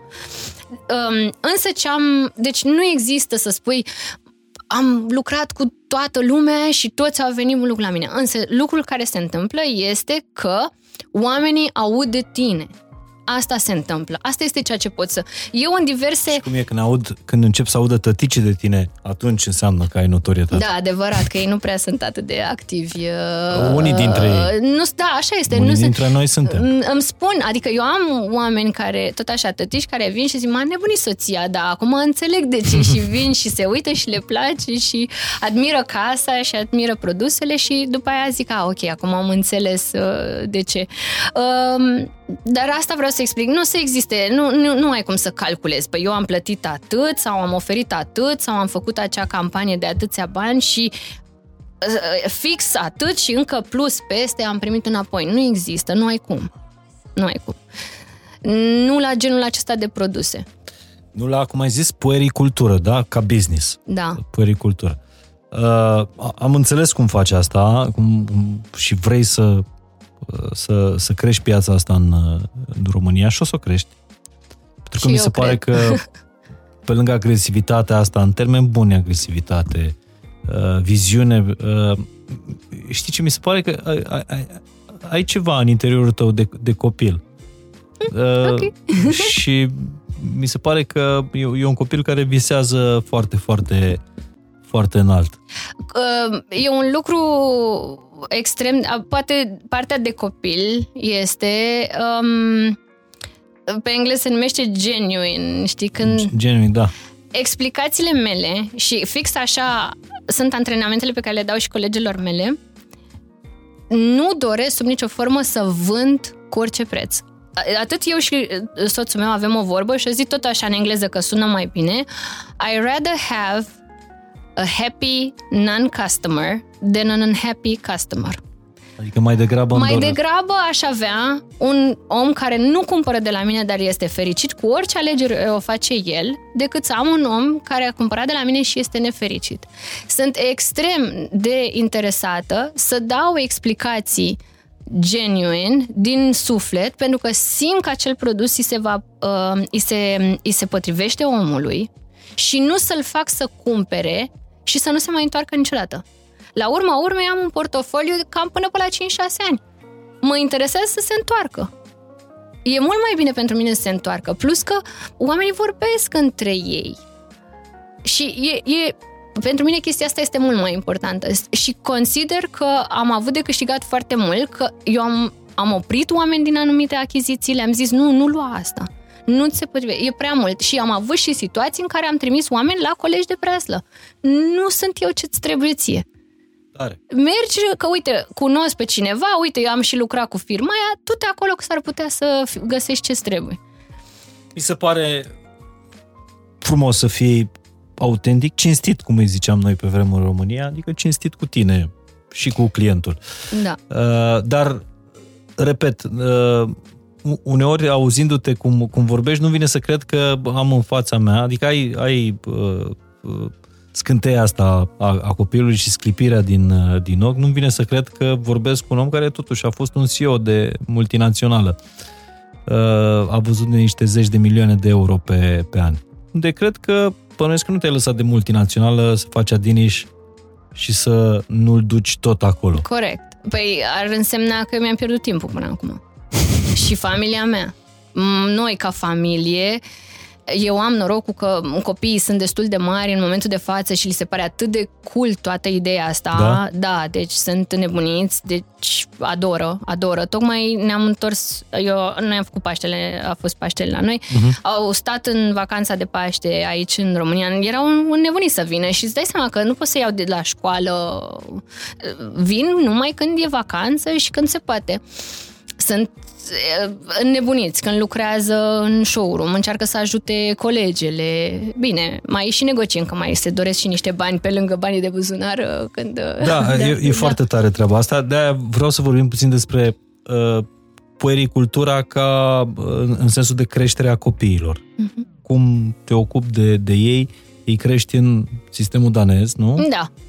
Da. Eh, modelul scandinav despre care toată lumea vorbește uh-huh. acum, să facem modelul scandinav în uh, România, în școli, în uh, așa mai departe. Povestește-ne puțin cum e școala acolo, cum, cum îi crești când ai timp să faci asta? Um, în primul rând, e un model mai aproape de natură, mhm. creșterea uh-huh. aceasta. Uh, odată pentru că în primul rând, suntem într-o zonă unde vremea este foarte capricioasă. Adică, dacă avem și 20 de grade în anumite veri, ni se pare super. Uh, chiar uh, un exemplu de săptămâna trecută este că am fost invitați la o zi de naștere, erau 13 grade, soare afară, soțul meu în pantaloni scurți, copii în pantaloni scurți, wow. nebunie. Era, wow, 13 grade, e un fel de vară, da? Deci în România deci, la 13 grade mai pui că... ceva pe tine. Da, mai... exact, da. Um, când ai o astfel de vreme, cumva te adaptezi și îți dai seama că nu poți să te plângi de ceva ceea ce nu poți să schimbi. Te poți plânge întotdeauna de chestii de care știi tu că cu adevărat le poți schimba. Nu pot să mă plâng de vreme, că chiar nu am niciun impact asupra zilei. Uh-huh. Lucru pe care și eu cu Chiu cu Vaia a trebuit să îl învăț și să mă adaptez. În continuare, mi se pare minunată vremea pe care o avem în România, motiv pentru care chiar și, și copiii au devenit și soțul meu la fel, suntem îndrăgostiți de vremea din, din România. Dar ideea este că, pornind de la acest, această situație, nu te lamentezi, nu te plângi și cumva trebuie să ieși afară, adică trebuie doar să fii îmbrăcat mai bine și să te adaptezi acestei situații. Uh, de asemenea, partea asta în Scandinavia se pune foarte mult preț pe materiale naturale, pe uh, produsele um, pe care le achiziționezi și le refolosești. Sustenabilitatea cred că este o un concept care în Scandinavia există de m- mult mai mult timp decât cred că noi nici nu eram conștienți ce înseamnă sustenabilitate când uh, scandinavii deja o aplicau. Uh, copiii noștri au făcut grădinița afară, lucru care mi-a inițial... Ce afară? Afară, adică există o clădire... În curte, adică? adică... Da, pe orice vreme. Adică există o clădire unde poate să meargă la toaletă și m- mm, să bea, să mănânce apă, ă, să, să bea ceva uh-huh. și să mănânce da. lunchbox-ul care l-au primit de acasă și în rest sunt afară, pe orice vreme. Vara ai mei sunt și roșcăței, vara îi dădeam cu factor de protecție, zici că sunt indieni, erau albi, uh, zi, nu indieni, fantom, așa, zici uh-huh. că erau albi de câtă cremă puneam pe ei, că uh-huh. dacă prindeau un pic de soare, imediat ei fiind și roșcați, uh, imediat, da. Uh-huh. Exact, iar iarna sunt uh, îmbrăcați în haine speciale, pe care și noi le comercializăm, tocmai am această experiență de la ei, uh, antivânt, antiploaie, care sunt foarte ușoare, care le permite uh, deci să... G- grădinița se face în aer liber? În aer liber, da. Și încă de când sunt mici copii în Danemarca, dorm în uh, cărucioare cam trei ore pe zi. Oriunde, în fața casei, în fața restaurantului, se doarme trei ore pe zi, cel puțin, afară. Uh-huh. Bebelușul nou născut, orice temperatură. Uh, este înregistrat afară, copilul doarme afară. După aia urmează ideea aceasta de grădinița scandinavă și stilul acesta, care a fost și adoptat oarecum parțial în România, pentru că nu prea cred că părinții sunt foarte încântați la vreo minus 10 grade să-și vadă copiii toată ziua în... Asta zic, dacă s-ar face o grădiniță scandinavă în S-a România... Făcut? Nu, o grădiniță cu educația în aer liber, S-a... cred că ar veni mămicile, ar face revoluție. Da. Păi ne țineți copiii afară? Ce Am avut discuția asta pentru că, într-adevăr, există o grădință scandinavă în uh, România, da. înființată aproape cam în aceeași perioadă când s-a înființat și Adiniș. Uh, și am vorbit cu oamenii și fondatorii uh. și la fel uh, povesteau că oarecum, da, petrec mult timp afară, dar totuși uh, mențin oarecum un echilibru pentru că um, părintele în România vede un pic situația diferită. Deci este foarte mult în direcția asta de petrecut timpul afară. Sinceră să fiu, eu nu știu acum dacă are legătură cu gena copiilor sau și cu modul ăsta de, a creștere, ă, de creștere a copiilor, însă eu pot să vă spun că ai mei nu au fost bolnavi. Adică, cred că o zi, două, așa, de curs nasul uh-huh. și un pic ă, febră, dar noi nu am avut Dacă... Ă, probleme drastice. Noi, cel puțin, mă rog, generația noastră e foarte, foarte suntem foarte grijulii, ca să nu zic overprotective cu, cu copiii noștri. Cum, cum sunt în Danemarca părinții? Sunt, mult, sunt mai relaxați, mult mai relaxați. Adică pornind și de la ideea asta de înfofolitul care există în România și știi, să fie cât mai multe haine, cât mai înfofolit, care de fapt le dăunezi pentru că ei transpiră și de fapt îi faci și mai sensibili. Ei bine, acolo nu este așa cum spuneam, există grădinițele acestea în aer liber, se petrece foarte mult timp în aer liber uh, și li se permite să încerce foarte multe lucruri. Adică eu, într-adevăr, văd și o diferență între mine și soțul meu. Eu, crescută în România, tot așa, în cum toți am fost crescuți și soțul meu care le permite tot felul de nebunii. Le pune o sfoară de un copac și se dau cu ea deasupra unui râu. Bine, râul ăla nu este... Uh, nu se întâmplă nimic. Ce se poate întâmpla mai rău este să cadă și... Deci tu tot o mamă româncă ești. Uh, da, oarecum da, dar încerc să mă... Da, din punctul ăsta de vedere, uh, că ai povestit de soțul tău și eu sunt un tată scandinav, să știi. Da, eu încerc să fiu așa mai culă ca el și să nu mă mai speriu așa, dar nu mi este întotdeauna pentru că cumva cred că suntem, uh, avem așa niște rădăcini, practic. Am cunoscut și noi anumite Trei chestii. lucruri din uh, parenting-ul nordic pe care l-ai, le-ai aduce în, în, în România? Um, Sau le-ai spune mamelor din, din România? E oarecum ceea ce le și spun în diverse interviuri și nu neapărat că sunt chestii mediatizate, ci pur și simplu materialele noastre pe care le facem. Ideea asta de, în primul rând, trebuie să ieși cu copilul afară de fiecare dată, indiferent de vreme, pentru că nu poate fi nimic mai bun decât asta. Uh, de asemenea, partea asta cu înfofolitul și... Um, și legat să... de educație? Mm, aici nu aș putea să... Nu mă văd în stare să dau... Uh, nu, dar ce ai văzut în școala nordică, scandinavă, versus școala din România, dacă mai ții minte, uh, nu, nu prea s-au schimbat uh, multe de când ai terminat. Nu, deci nu. să-ți spun un singur lucru. Eu consider, aici e un pic diferit, eu consider că școala pe care eu am făcut-o a fost minunată. Chiar dacă în acel moment mie nu mi-a plăcut. Eu am învățat foarte multe și eu am reușit să am o cultură generală care nici în Germania și nici în Danemarca nu am cunoscut-o. Sunt foarte multe lucruri pe care eu le-am învățat la școală. Nu sunt sigură că în continuare lucrurile astea se întâmplă. Deci noi a trebuit să citim cărți, să facem matematică, să facem exerciții. Adică este fix. erau niște chestii care chiar trebuiau să se întâmple. Este fix ca, ca atunci când ai, ai terminat tu. Uh, erai tu și vreo încă, nu știu, 4, 5, 10 colegi din clasă, maxim jumătate din clasă care era interesată de proces și restul ce mai prindeau. Nu toți au ieșit din școala românească cu cultură generală. Ok. Uh, Cam așa e și acum. Cine își dă interesul? Eu sunt un pic, mi se pare prea relaxată școala pe care o au copiii mei. Da? Din punctul meu de vedere, dar poate este educația mea. Dar între școala românească și școala nordică, adică ai mutat la școală în România? Mm, nu, pentru că acum, adică i-aș muta la școala în România dacă ar, fi, ar trece prin experiența prin care am trecut eu. Uh-huh. În momentul de față nu am cum să-mi dau cu părerea, însă în echipă am foarte multe fete tinere și unele dintre ele sunt încă la facultate. Și mie mi se pare îngrozitor ceea ce fac, ceea ce nu fac. Ceea ce nu fac. Ceea ce nu fac. Și am avut cazuri în care pur și simplu nici nu știau să deschidă un Excel, adică nu, nu. E ceva rău absolut. Și am auzit, nu, numai săptămâna trecută ce m-am revoltat de la o poveste și modul în care li se vorbește și ce... Uh, uh, jignirile și tot felul de chestii genul acesta, adică nu, mi se pare nici nu vreau să intru în acel... M-am revoltat săptămâna trecută foarte tare pe un subiect de genul acesta. Nu i-aș muta la școală în România, în momentul de față, dar mi-aș dori oarecum... Bine, noi facem lucrurile astea. Noi nu trebuie să facem... Uh, uh, noi nu trebuie să facem teme cu copiii noștri. Lor nu li se dau teme, toate lucrurile se întâmplă în programă, la școală, alături și um, este o metodă în care nu se cere ca copilul să ajungă acasă și să fie în continuare, după nu știu câte ore pe care le-a petrecut la școală, să vină acasă și să-i se mai dea mai multe chestii Cât de făcut. timp liber au copiii tăi pe zi?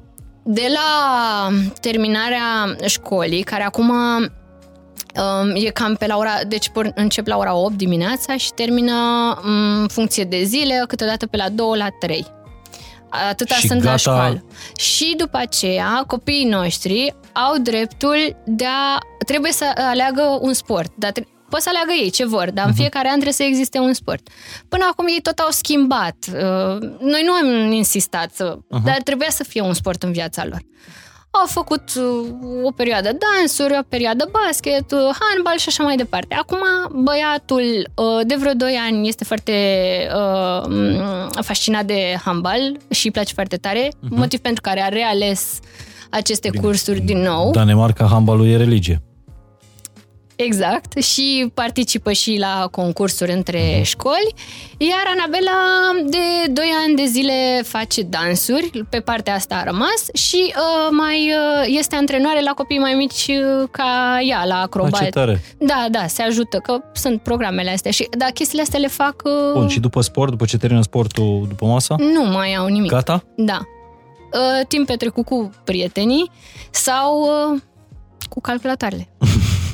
Asta e o problemă universală, bănuiesc da, și n-am, la nu, sunt destul de mari, adică români. nu, nu am ce să fac, că nu o să mă ascund uh, după... Sunt destul de mari, adică n-am ce să...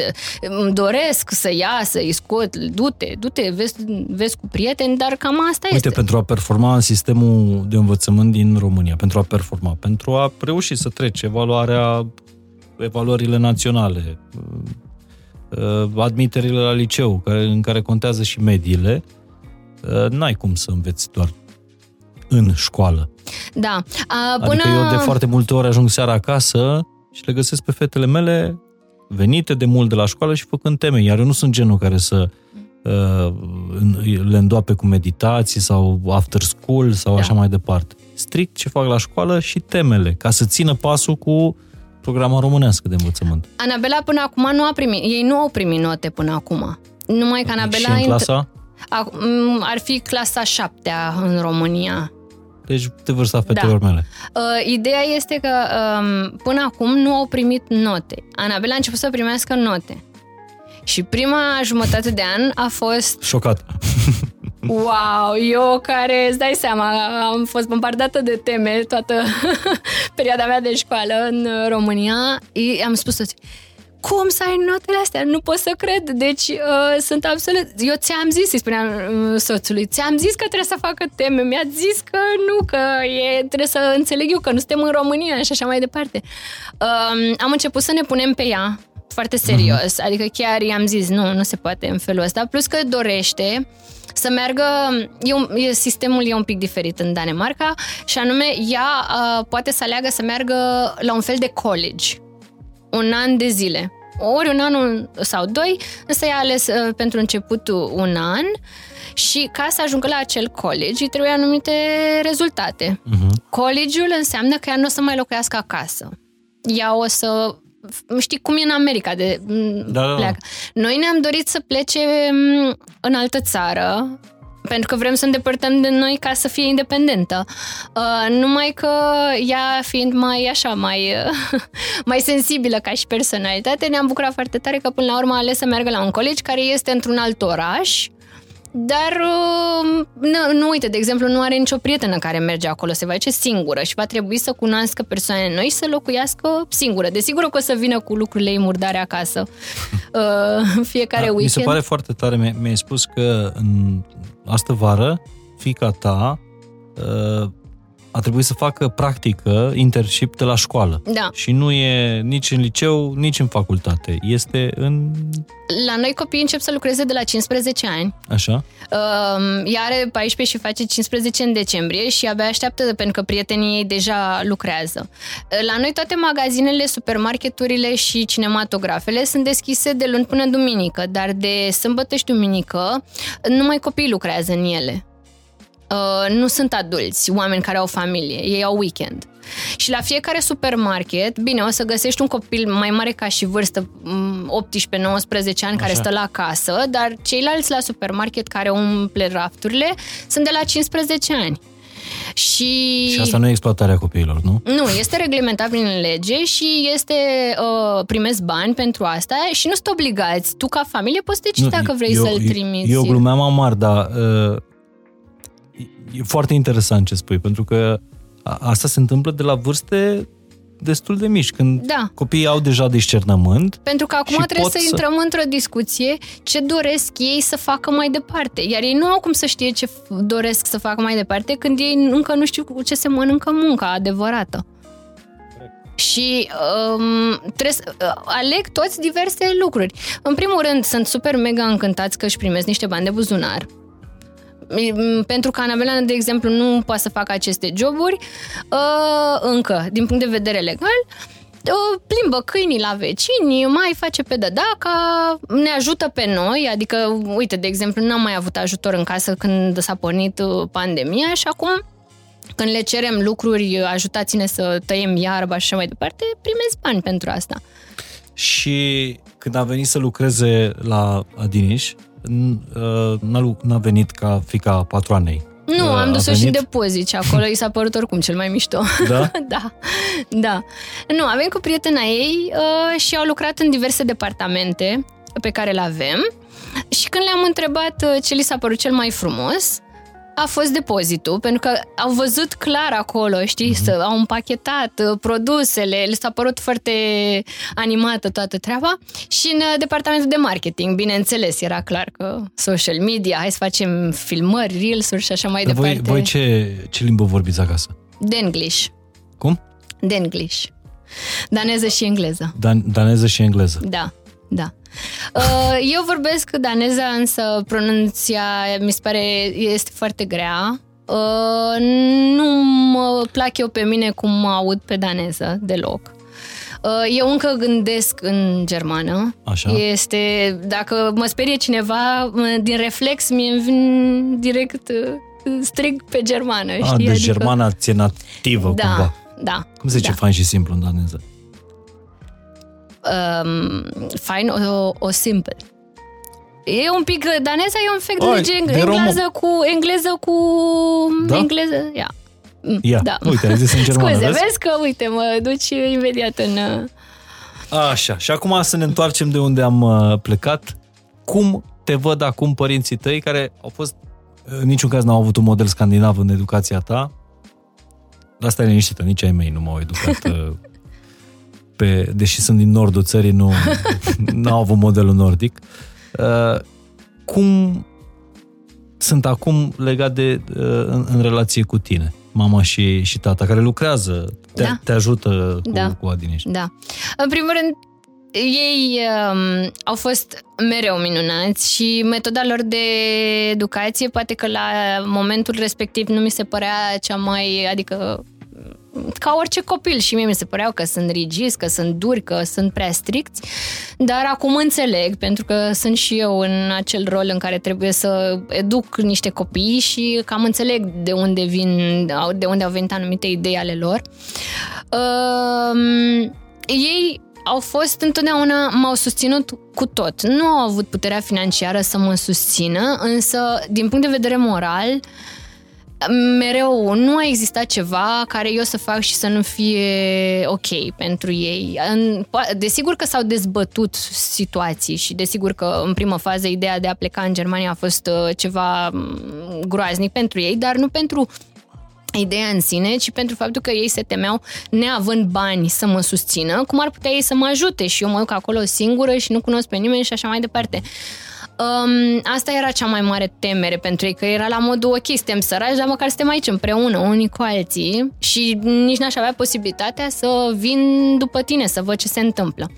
Însă, până la urmă, au înțeles că na, eram destul de mare și că nu putea să oprească această idee, însă ei în continuare m-au susținut întotdeauna în absolut tot ceea ce am făcut și întotdeauna lucrurile au fost dezbătute așa ca într-un consiliu, indiferent de vârsta pe care eu am avut-o. Lucru care mi s-a părut foarte important pentru că um, m-am simțit făcând parte din familie, nu la modul, noi trebuie să discutăm ceva foarte important, te rog să te duci în camera ta și nu exista chestia asta. Cu siguranță s-au dezbătut niște chestii care poate la acea vreme nu înțelegeam sau poate astăzi ca adult mă gândesc, wow, dar ei chiar mi-au spus treaba asta, poate nici eu nu știu dacă i-a spune copilului situația asta. Dar asta așa a fost și consider că a fost ok.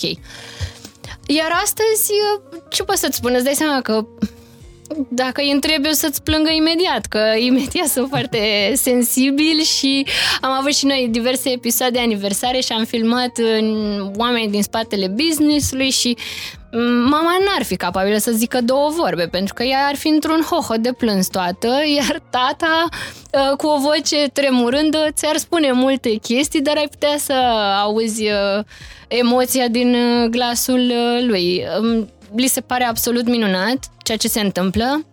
Bineînțeles că mi-a zis, nu, nu, nu afaceri România, nu, sub nicio formă, dar nu, nu te înțeleg, nu, dar, dar n-ai învățat nimic din ce am făcut, ce s-a întâmplat. Eșecul nostru, da. Și um, acum când văd și ei că se formează toată situația și modul în care Adiniș este, nivelul la care Adiniș este astăzi, uh, um, sunt absolut convinși că, ok, da, ok, tu știi ce faci. Nu mai zic eu, mai am discuții de astea seara dacă îi vizitez, sunt la ei pentru cină. Îmi spune tata, nu, nu mă bag eu, că eu nu știu, nu am eu idee de business-uri. Tu știi exact ce faci, tu cu soțul tău, voi știți acolo, noi nu știm, noi nu știm. Tu ești altfel, tu faci altfel, tu cunoști altfel, tu ai dreptate, las că tu știi. Mi se pare foarte tare povestea asta să, să, să pleci din România, să te duci, să uh, crești în, în corporații, să le arăți, să înveți de la alții, apoi să le arăți altora cum se face și apoi să te întorci în propria țară, să răzbuni cumva uh, falimentul uh, p- părinților tăi. Dar nu e răzbunare. E o ră... Nu, da. da nu. E, e o răzbunare a sorții mai degrabă. E, asta vreau să zic, e o soartă așa, când te uiți uh-huh și analizezi toată stația, e un pic... Uh, și mai e ceva foarte frumos în uh, povestea ta. Pe lângă faptul că faci un business curat, sustenabil, uh, corect, cinstit, uh, ceva foarte fain în povestea ta este faptul că nu ești un român plecat în afară, educat în afară, care se întoarce în țară și încearcă să, să aducă plus valoare aici. Ești un român care a fost vârf în, în afară și a plecat de la zero, s-a întors în România și a acceptat să plece de la zero. Este pentru mine, sincer, cred că este cea mai mare confirmare că eu am făcut bine ce am făcut. Pentru că cred că dacă eram în România, nu sunt sigură că, nici nu știu care ar fi fost situația mea mm-hmm. și nu știu dacă aș fi fost, dacă m-aș fi bucurat de anumite succese la fel. Cumva, parcă cunoști pe cineva, parcă te ajută cineva, stai că cu tare e prieten cu nu știu cine, hai mă că e fata lui cu tare. Vremea, cel puțin vremea pe care eu am trăit-o atunci, nu, nu mai e chiar așa, mai e un pic, la urma urmei peste tot există chestia asta, dar faptul că eu am plecat și că nu mi-a fost teamă de muncă și că am fost atât de bine uh, primită pentru că am vrut să mă adaptez și că am avut aceste rezultate pur și simplu din um, datorită muncii mele. Ăsta este un lucru pe care mie nu poate să-mi ia nimeni. E o confirmare Adevărat. cu care mă mândresc cel mai tare și deci lucrul ăsta pentru mine este atât de valoros și îmi dau seama, asta este poate și tăria pe care o am să lucrez și să fac și chiar dacă sunt momente grele, să-mi dau seama, nu se poate, doamne, să rezolvăm. Există o situație, nu se poate. Adică, cumva, nu știu, m- m-am întărit foarte tare.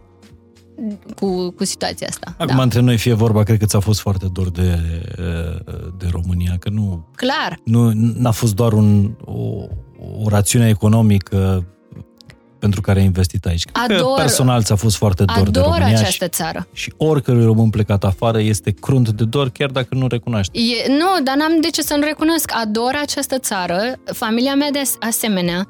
Ne place foarte mult să mergem cu mașina când mergem, de exemplu, și vizităm Clujul, ne mergem cu mașina.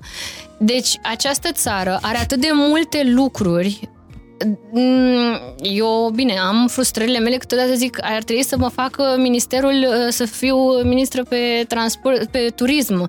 Ar trebui mm, marketing. Uh, România nu e bună în marketing. Noi nu suntem buni în marketing în contextul în care noi vorbim mereu de rău de noi.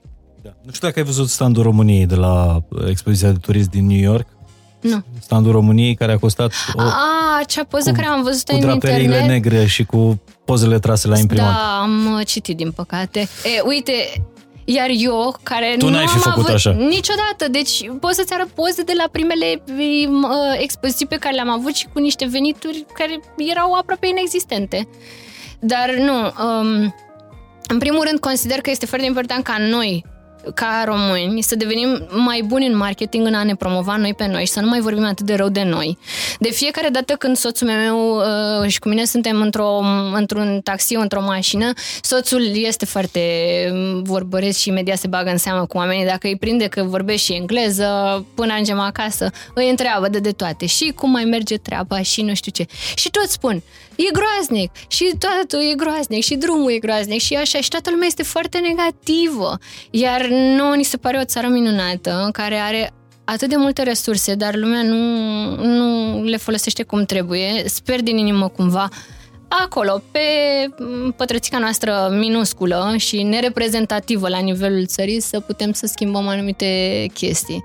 Dar nu am avut prieteni din străinătate să vină în România și să-mi spună că nu a fost bombă. Unii din ei s-au întors și eu nici măcar nu eram aici. Uite, slogan pentru România turistică. România e bombă.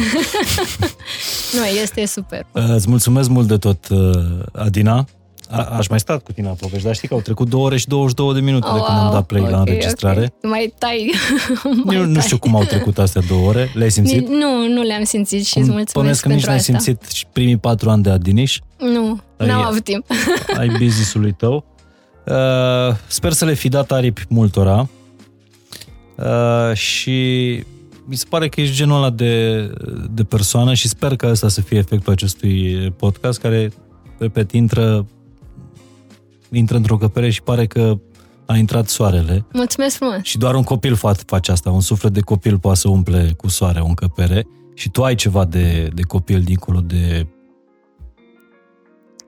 uh, de treaba asta de, de business din tine. Uh, sper să fii o rază de soare și pentru cei care, care ascultă. Poate unii te vor urma, se hotărăsc, tocmai se hotărăsc să, să spună start într-un business, Uh, două lucruri vreau să te mai întreb. Care mm-hmm. era jucăria ta preferată când erai mică? A fost un tank de pe piața rusească. nu era o jucărie preferată, dar nu am... Uh, Aia nu prea aveam. Da, nu prea aveam. Și a mai existat... Uh... Uite, tank era cuvântul, că uh, voiam să zic mai. Chiar dacă ești tank, ai un suflet de copil. Uh, nu prea am avut uh, jucării, era ce mai găsea bunica pe piețe, pe la piață, nu a fost ceva mm. anume, însă mi-aduc aminte de o prietenă uh, foarte bună din copilărie, care, nu știu, părinții reușeau să facă rost de niște jucării foarte, foarte mișto, uh, de prin alte țări. Și ne jucam pe palierul uh, blocului. Și ea avea păpuși Barbie și chestii genul ăsta care era super tare. Și acum, dacă ai fi copil, ce jucărie ți-ai alege de pe Adiniș? Aș, uh, sincer să fiu, aș, uh, aș alege jucările din lemn, pentru că um, uh, îți pun mintea la contribuție și nu trebuie să apeși pe un buton care să facă anumite chestii. Și um, ideea asta cu jucările din lemn și educația în stilul acesta e ceva care mi se pare foarte, foarte interesant. Mai sunt niște jucării tot așa um, um, ale un, sunt dintre o spumă mai tare și poți să faci exerciții cu bebelușul tău pentru dezvoltare, uh, dar și ulterior, până pe la 7-8 ani le poți folosi și poți fie un element în, decorativ în camera copilului. Și pentru o femeie care a ascultat acest uh, podcast, care poate nu a avut curajul să își pună în practică viziunea sau încă nu și-a găsit misiunea, care e cuvântul care, raza de soare pe care i-ai trimit-o? Um, cred că trebuie să credem foarte tare în lucrul pe care dorim să-l facem, pentru că nimic nu vine de la sine, totul um, îți trebuie foarte multă muncă și determinare și trebuie să crezi în proiect uh, mai mult decât uh, îți poți imagina, poate pentru că din jur o să tot primești cum am primit și eu când am deschis contul bancar și îmi ziceau, dar de ce vreți? Nici nu ceream bani, adică îi aduceam. Dar de ce în România faceți lucrul acesta? Și contabila, dar de ce faceți asta? Avocații, toți, părinții mei, toată lumea. Băi, voi nu sunteți normali. Um, când se întâmplă lucrurile astea, pentru că este foarte greu să-ți ieși din confort. Asta este lucrul cel mai greu. Și te gândești uh, la lucruri negative, vai, o să pierd toți banii și o să mi se întâmple și așa mai departe. Ei bine, uh, cred că trebuie să fii tu super determinat și să crezi în acel proiect, pentru că numai atunci nu o să asculți de nimeni și o să uh, găsești determinarea de care ai nevoie pentru a munci din greu, pentru că este foarte greu să faci ceva să funcționeze. Și eu și soțul meu, desigur că sperăm că la un anumit moment situația noastră să fie diferită și să ne putem bucura de această muncă intensă pe care o depunem în momentul de față, dar durează chestiile astea. Bine. Uh, spune-mi când mergi în următoarea vacanță. Adevărată vacanță? Da, sau... adevărată vacanță. N-aș putea să spun lucrul acesta. Uh, cert este că mm, în vacanța de vară a copililor uh, o vom petrece desigur în România și ne dorim foarte tare anul acesta să mergem în Delta. E singurul loc în care ei nu au fost până acum în uh, toată România. Deci copiii tăi, chiar dacă vorbesc daneza și engleza, au, fost, mm, da. au vizitat toată România. Da, da. Tare. uh, îți doresc să fii, să ajungi în toată România și cu, și cu Adiniș, să duci povestea asta mai departe și să o treci uh, granițele țării așa cum îți, uh, îți dorești. La ce cifră de afaceri vrei să ajungi în 5 ani? Ah, mare. nu. Um, cel puțin 10 milioane. Bun. De euro? Da. Bine. Da. Mulțumesc mult de tot, Adina. Mulțumesc. Chiar m-a bucurat uh, povestea asta și sper că uh, e încă un episod de, de podcast fain și simplu care v-a pus nu pe gânduri, ci pe, pe treabă. Hai, fiecare la treaba lui, că altfel uh, nu putem face țara asta sustenabilă, nu? Ca să folosesc un cuvânt de la, de la Adina. Altfel nu putem face din România uh, ar fi frumos să vorbim despre modelul românesc. Uh, oh, da. Cum vorbim astăzi despre, sau cum am vorbit astăzi despre modelul scandinav. Deci, fiecare la treaba lui, a fost fain și simplu. Vă mulțumesc!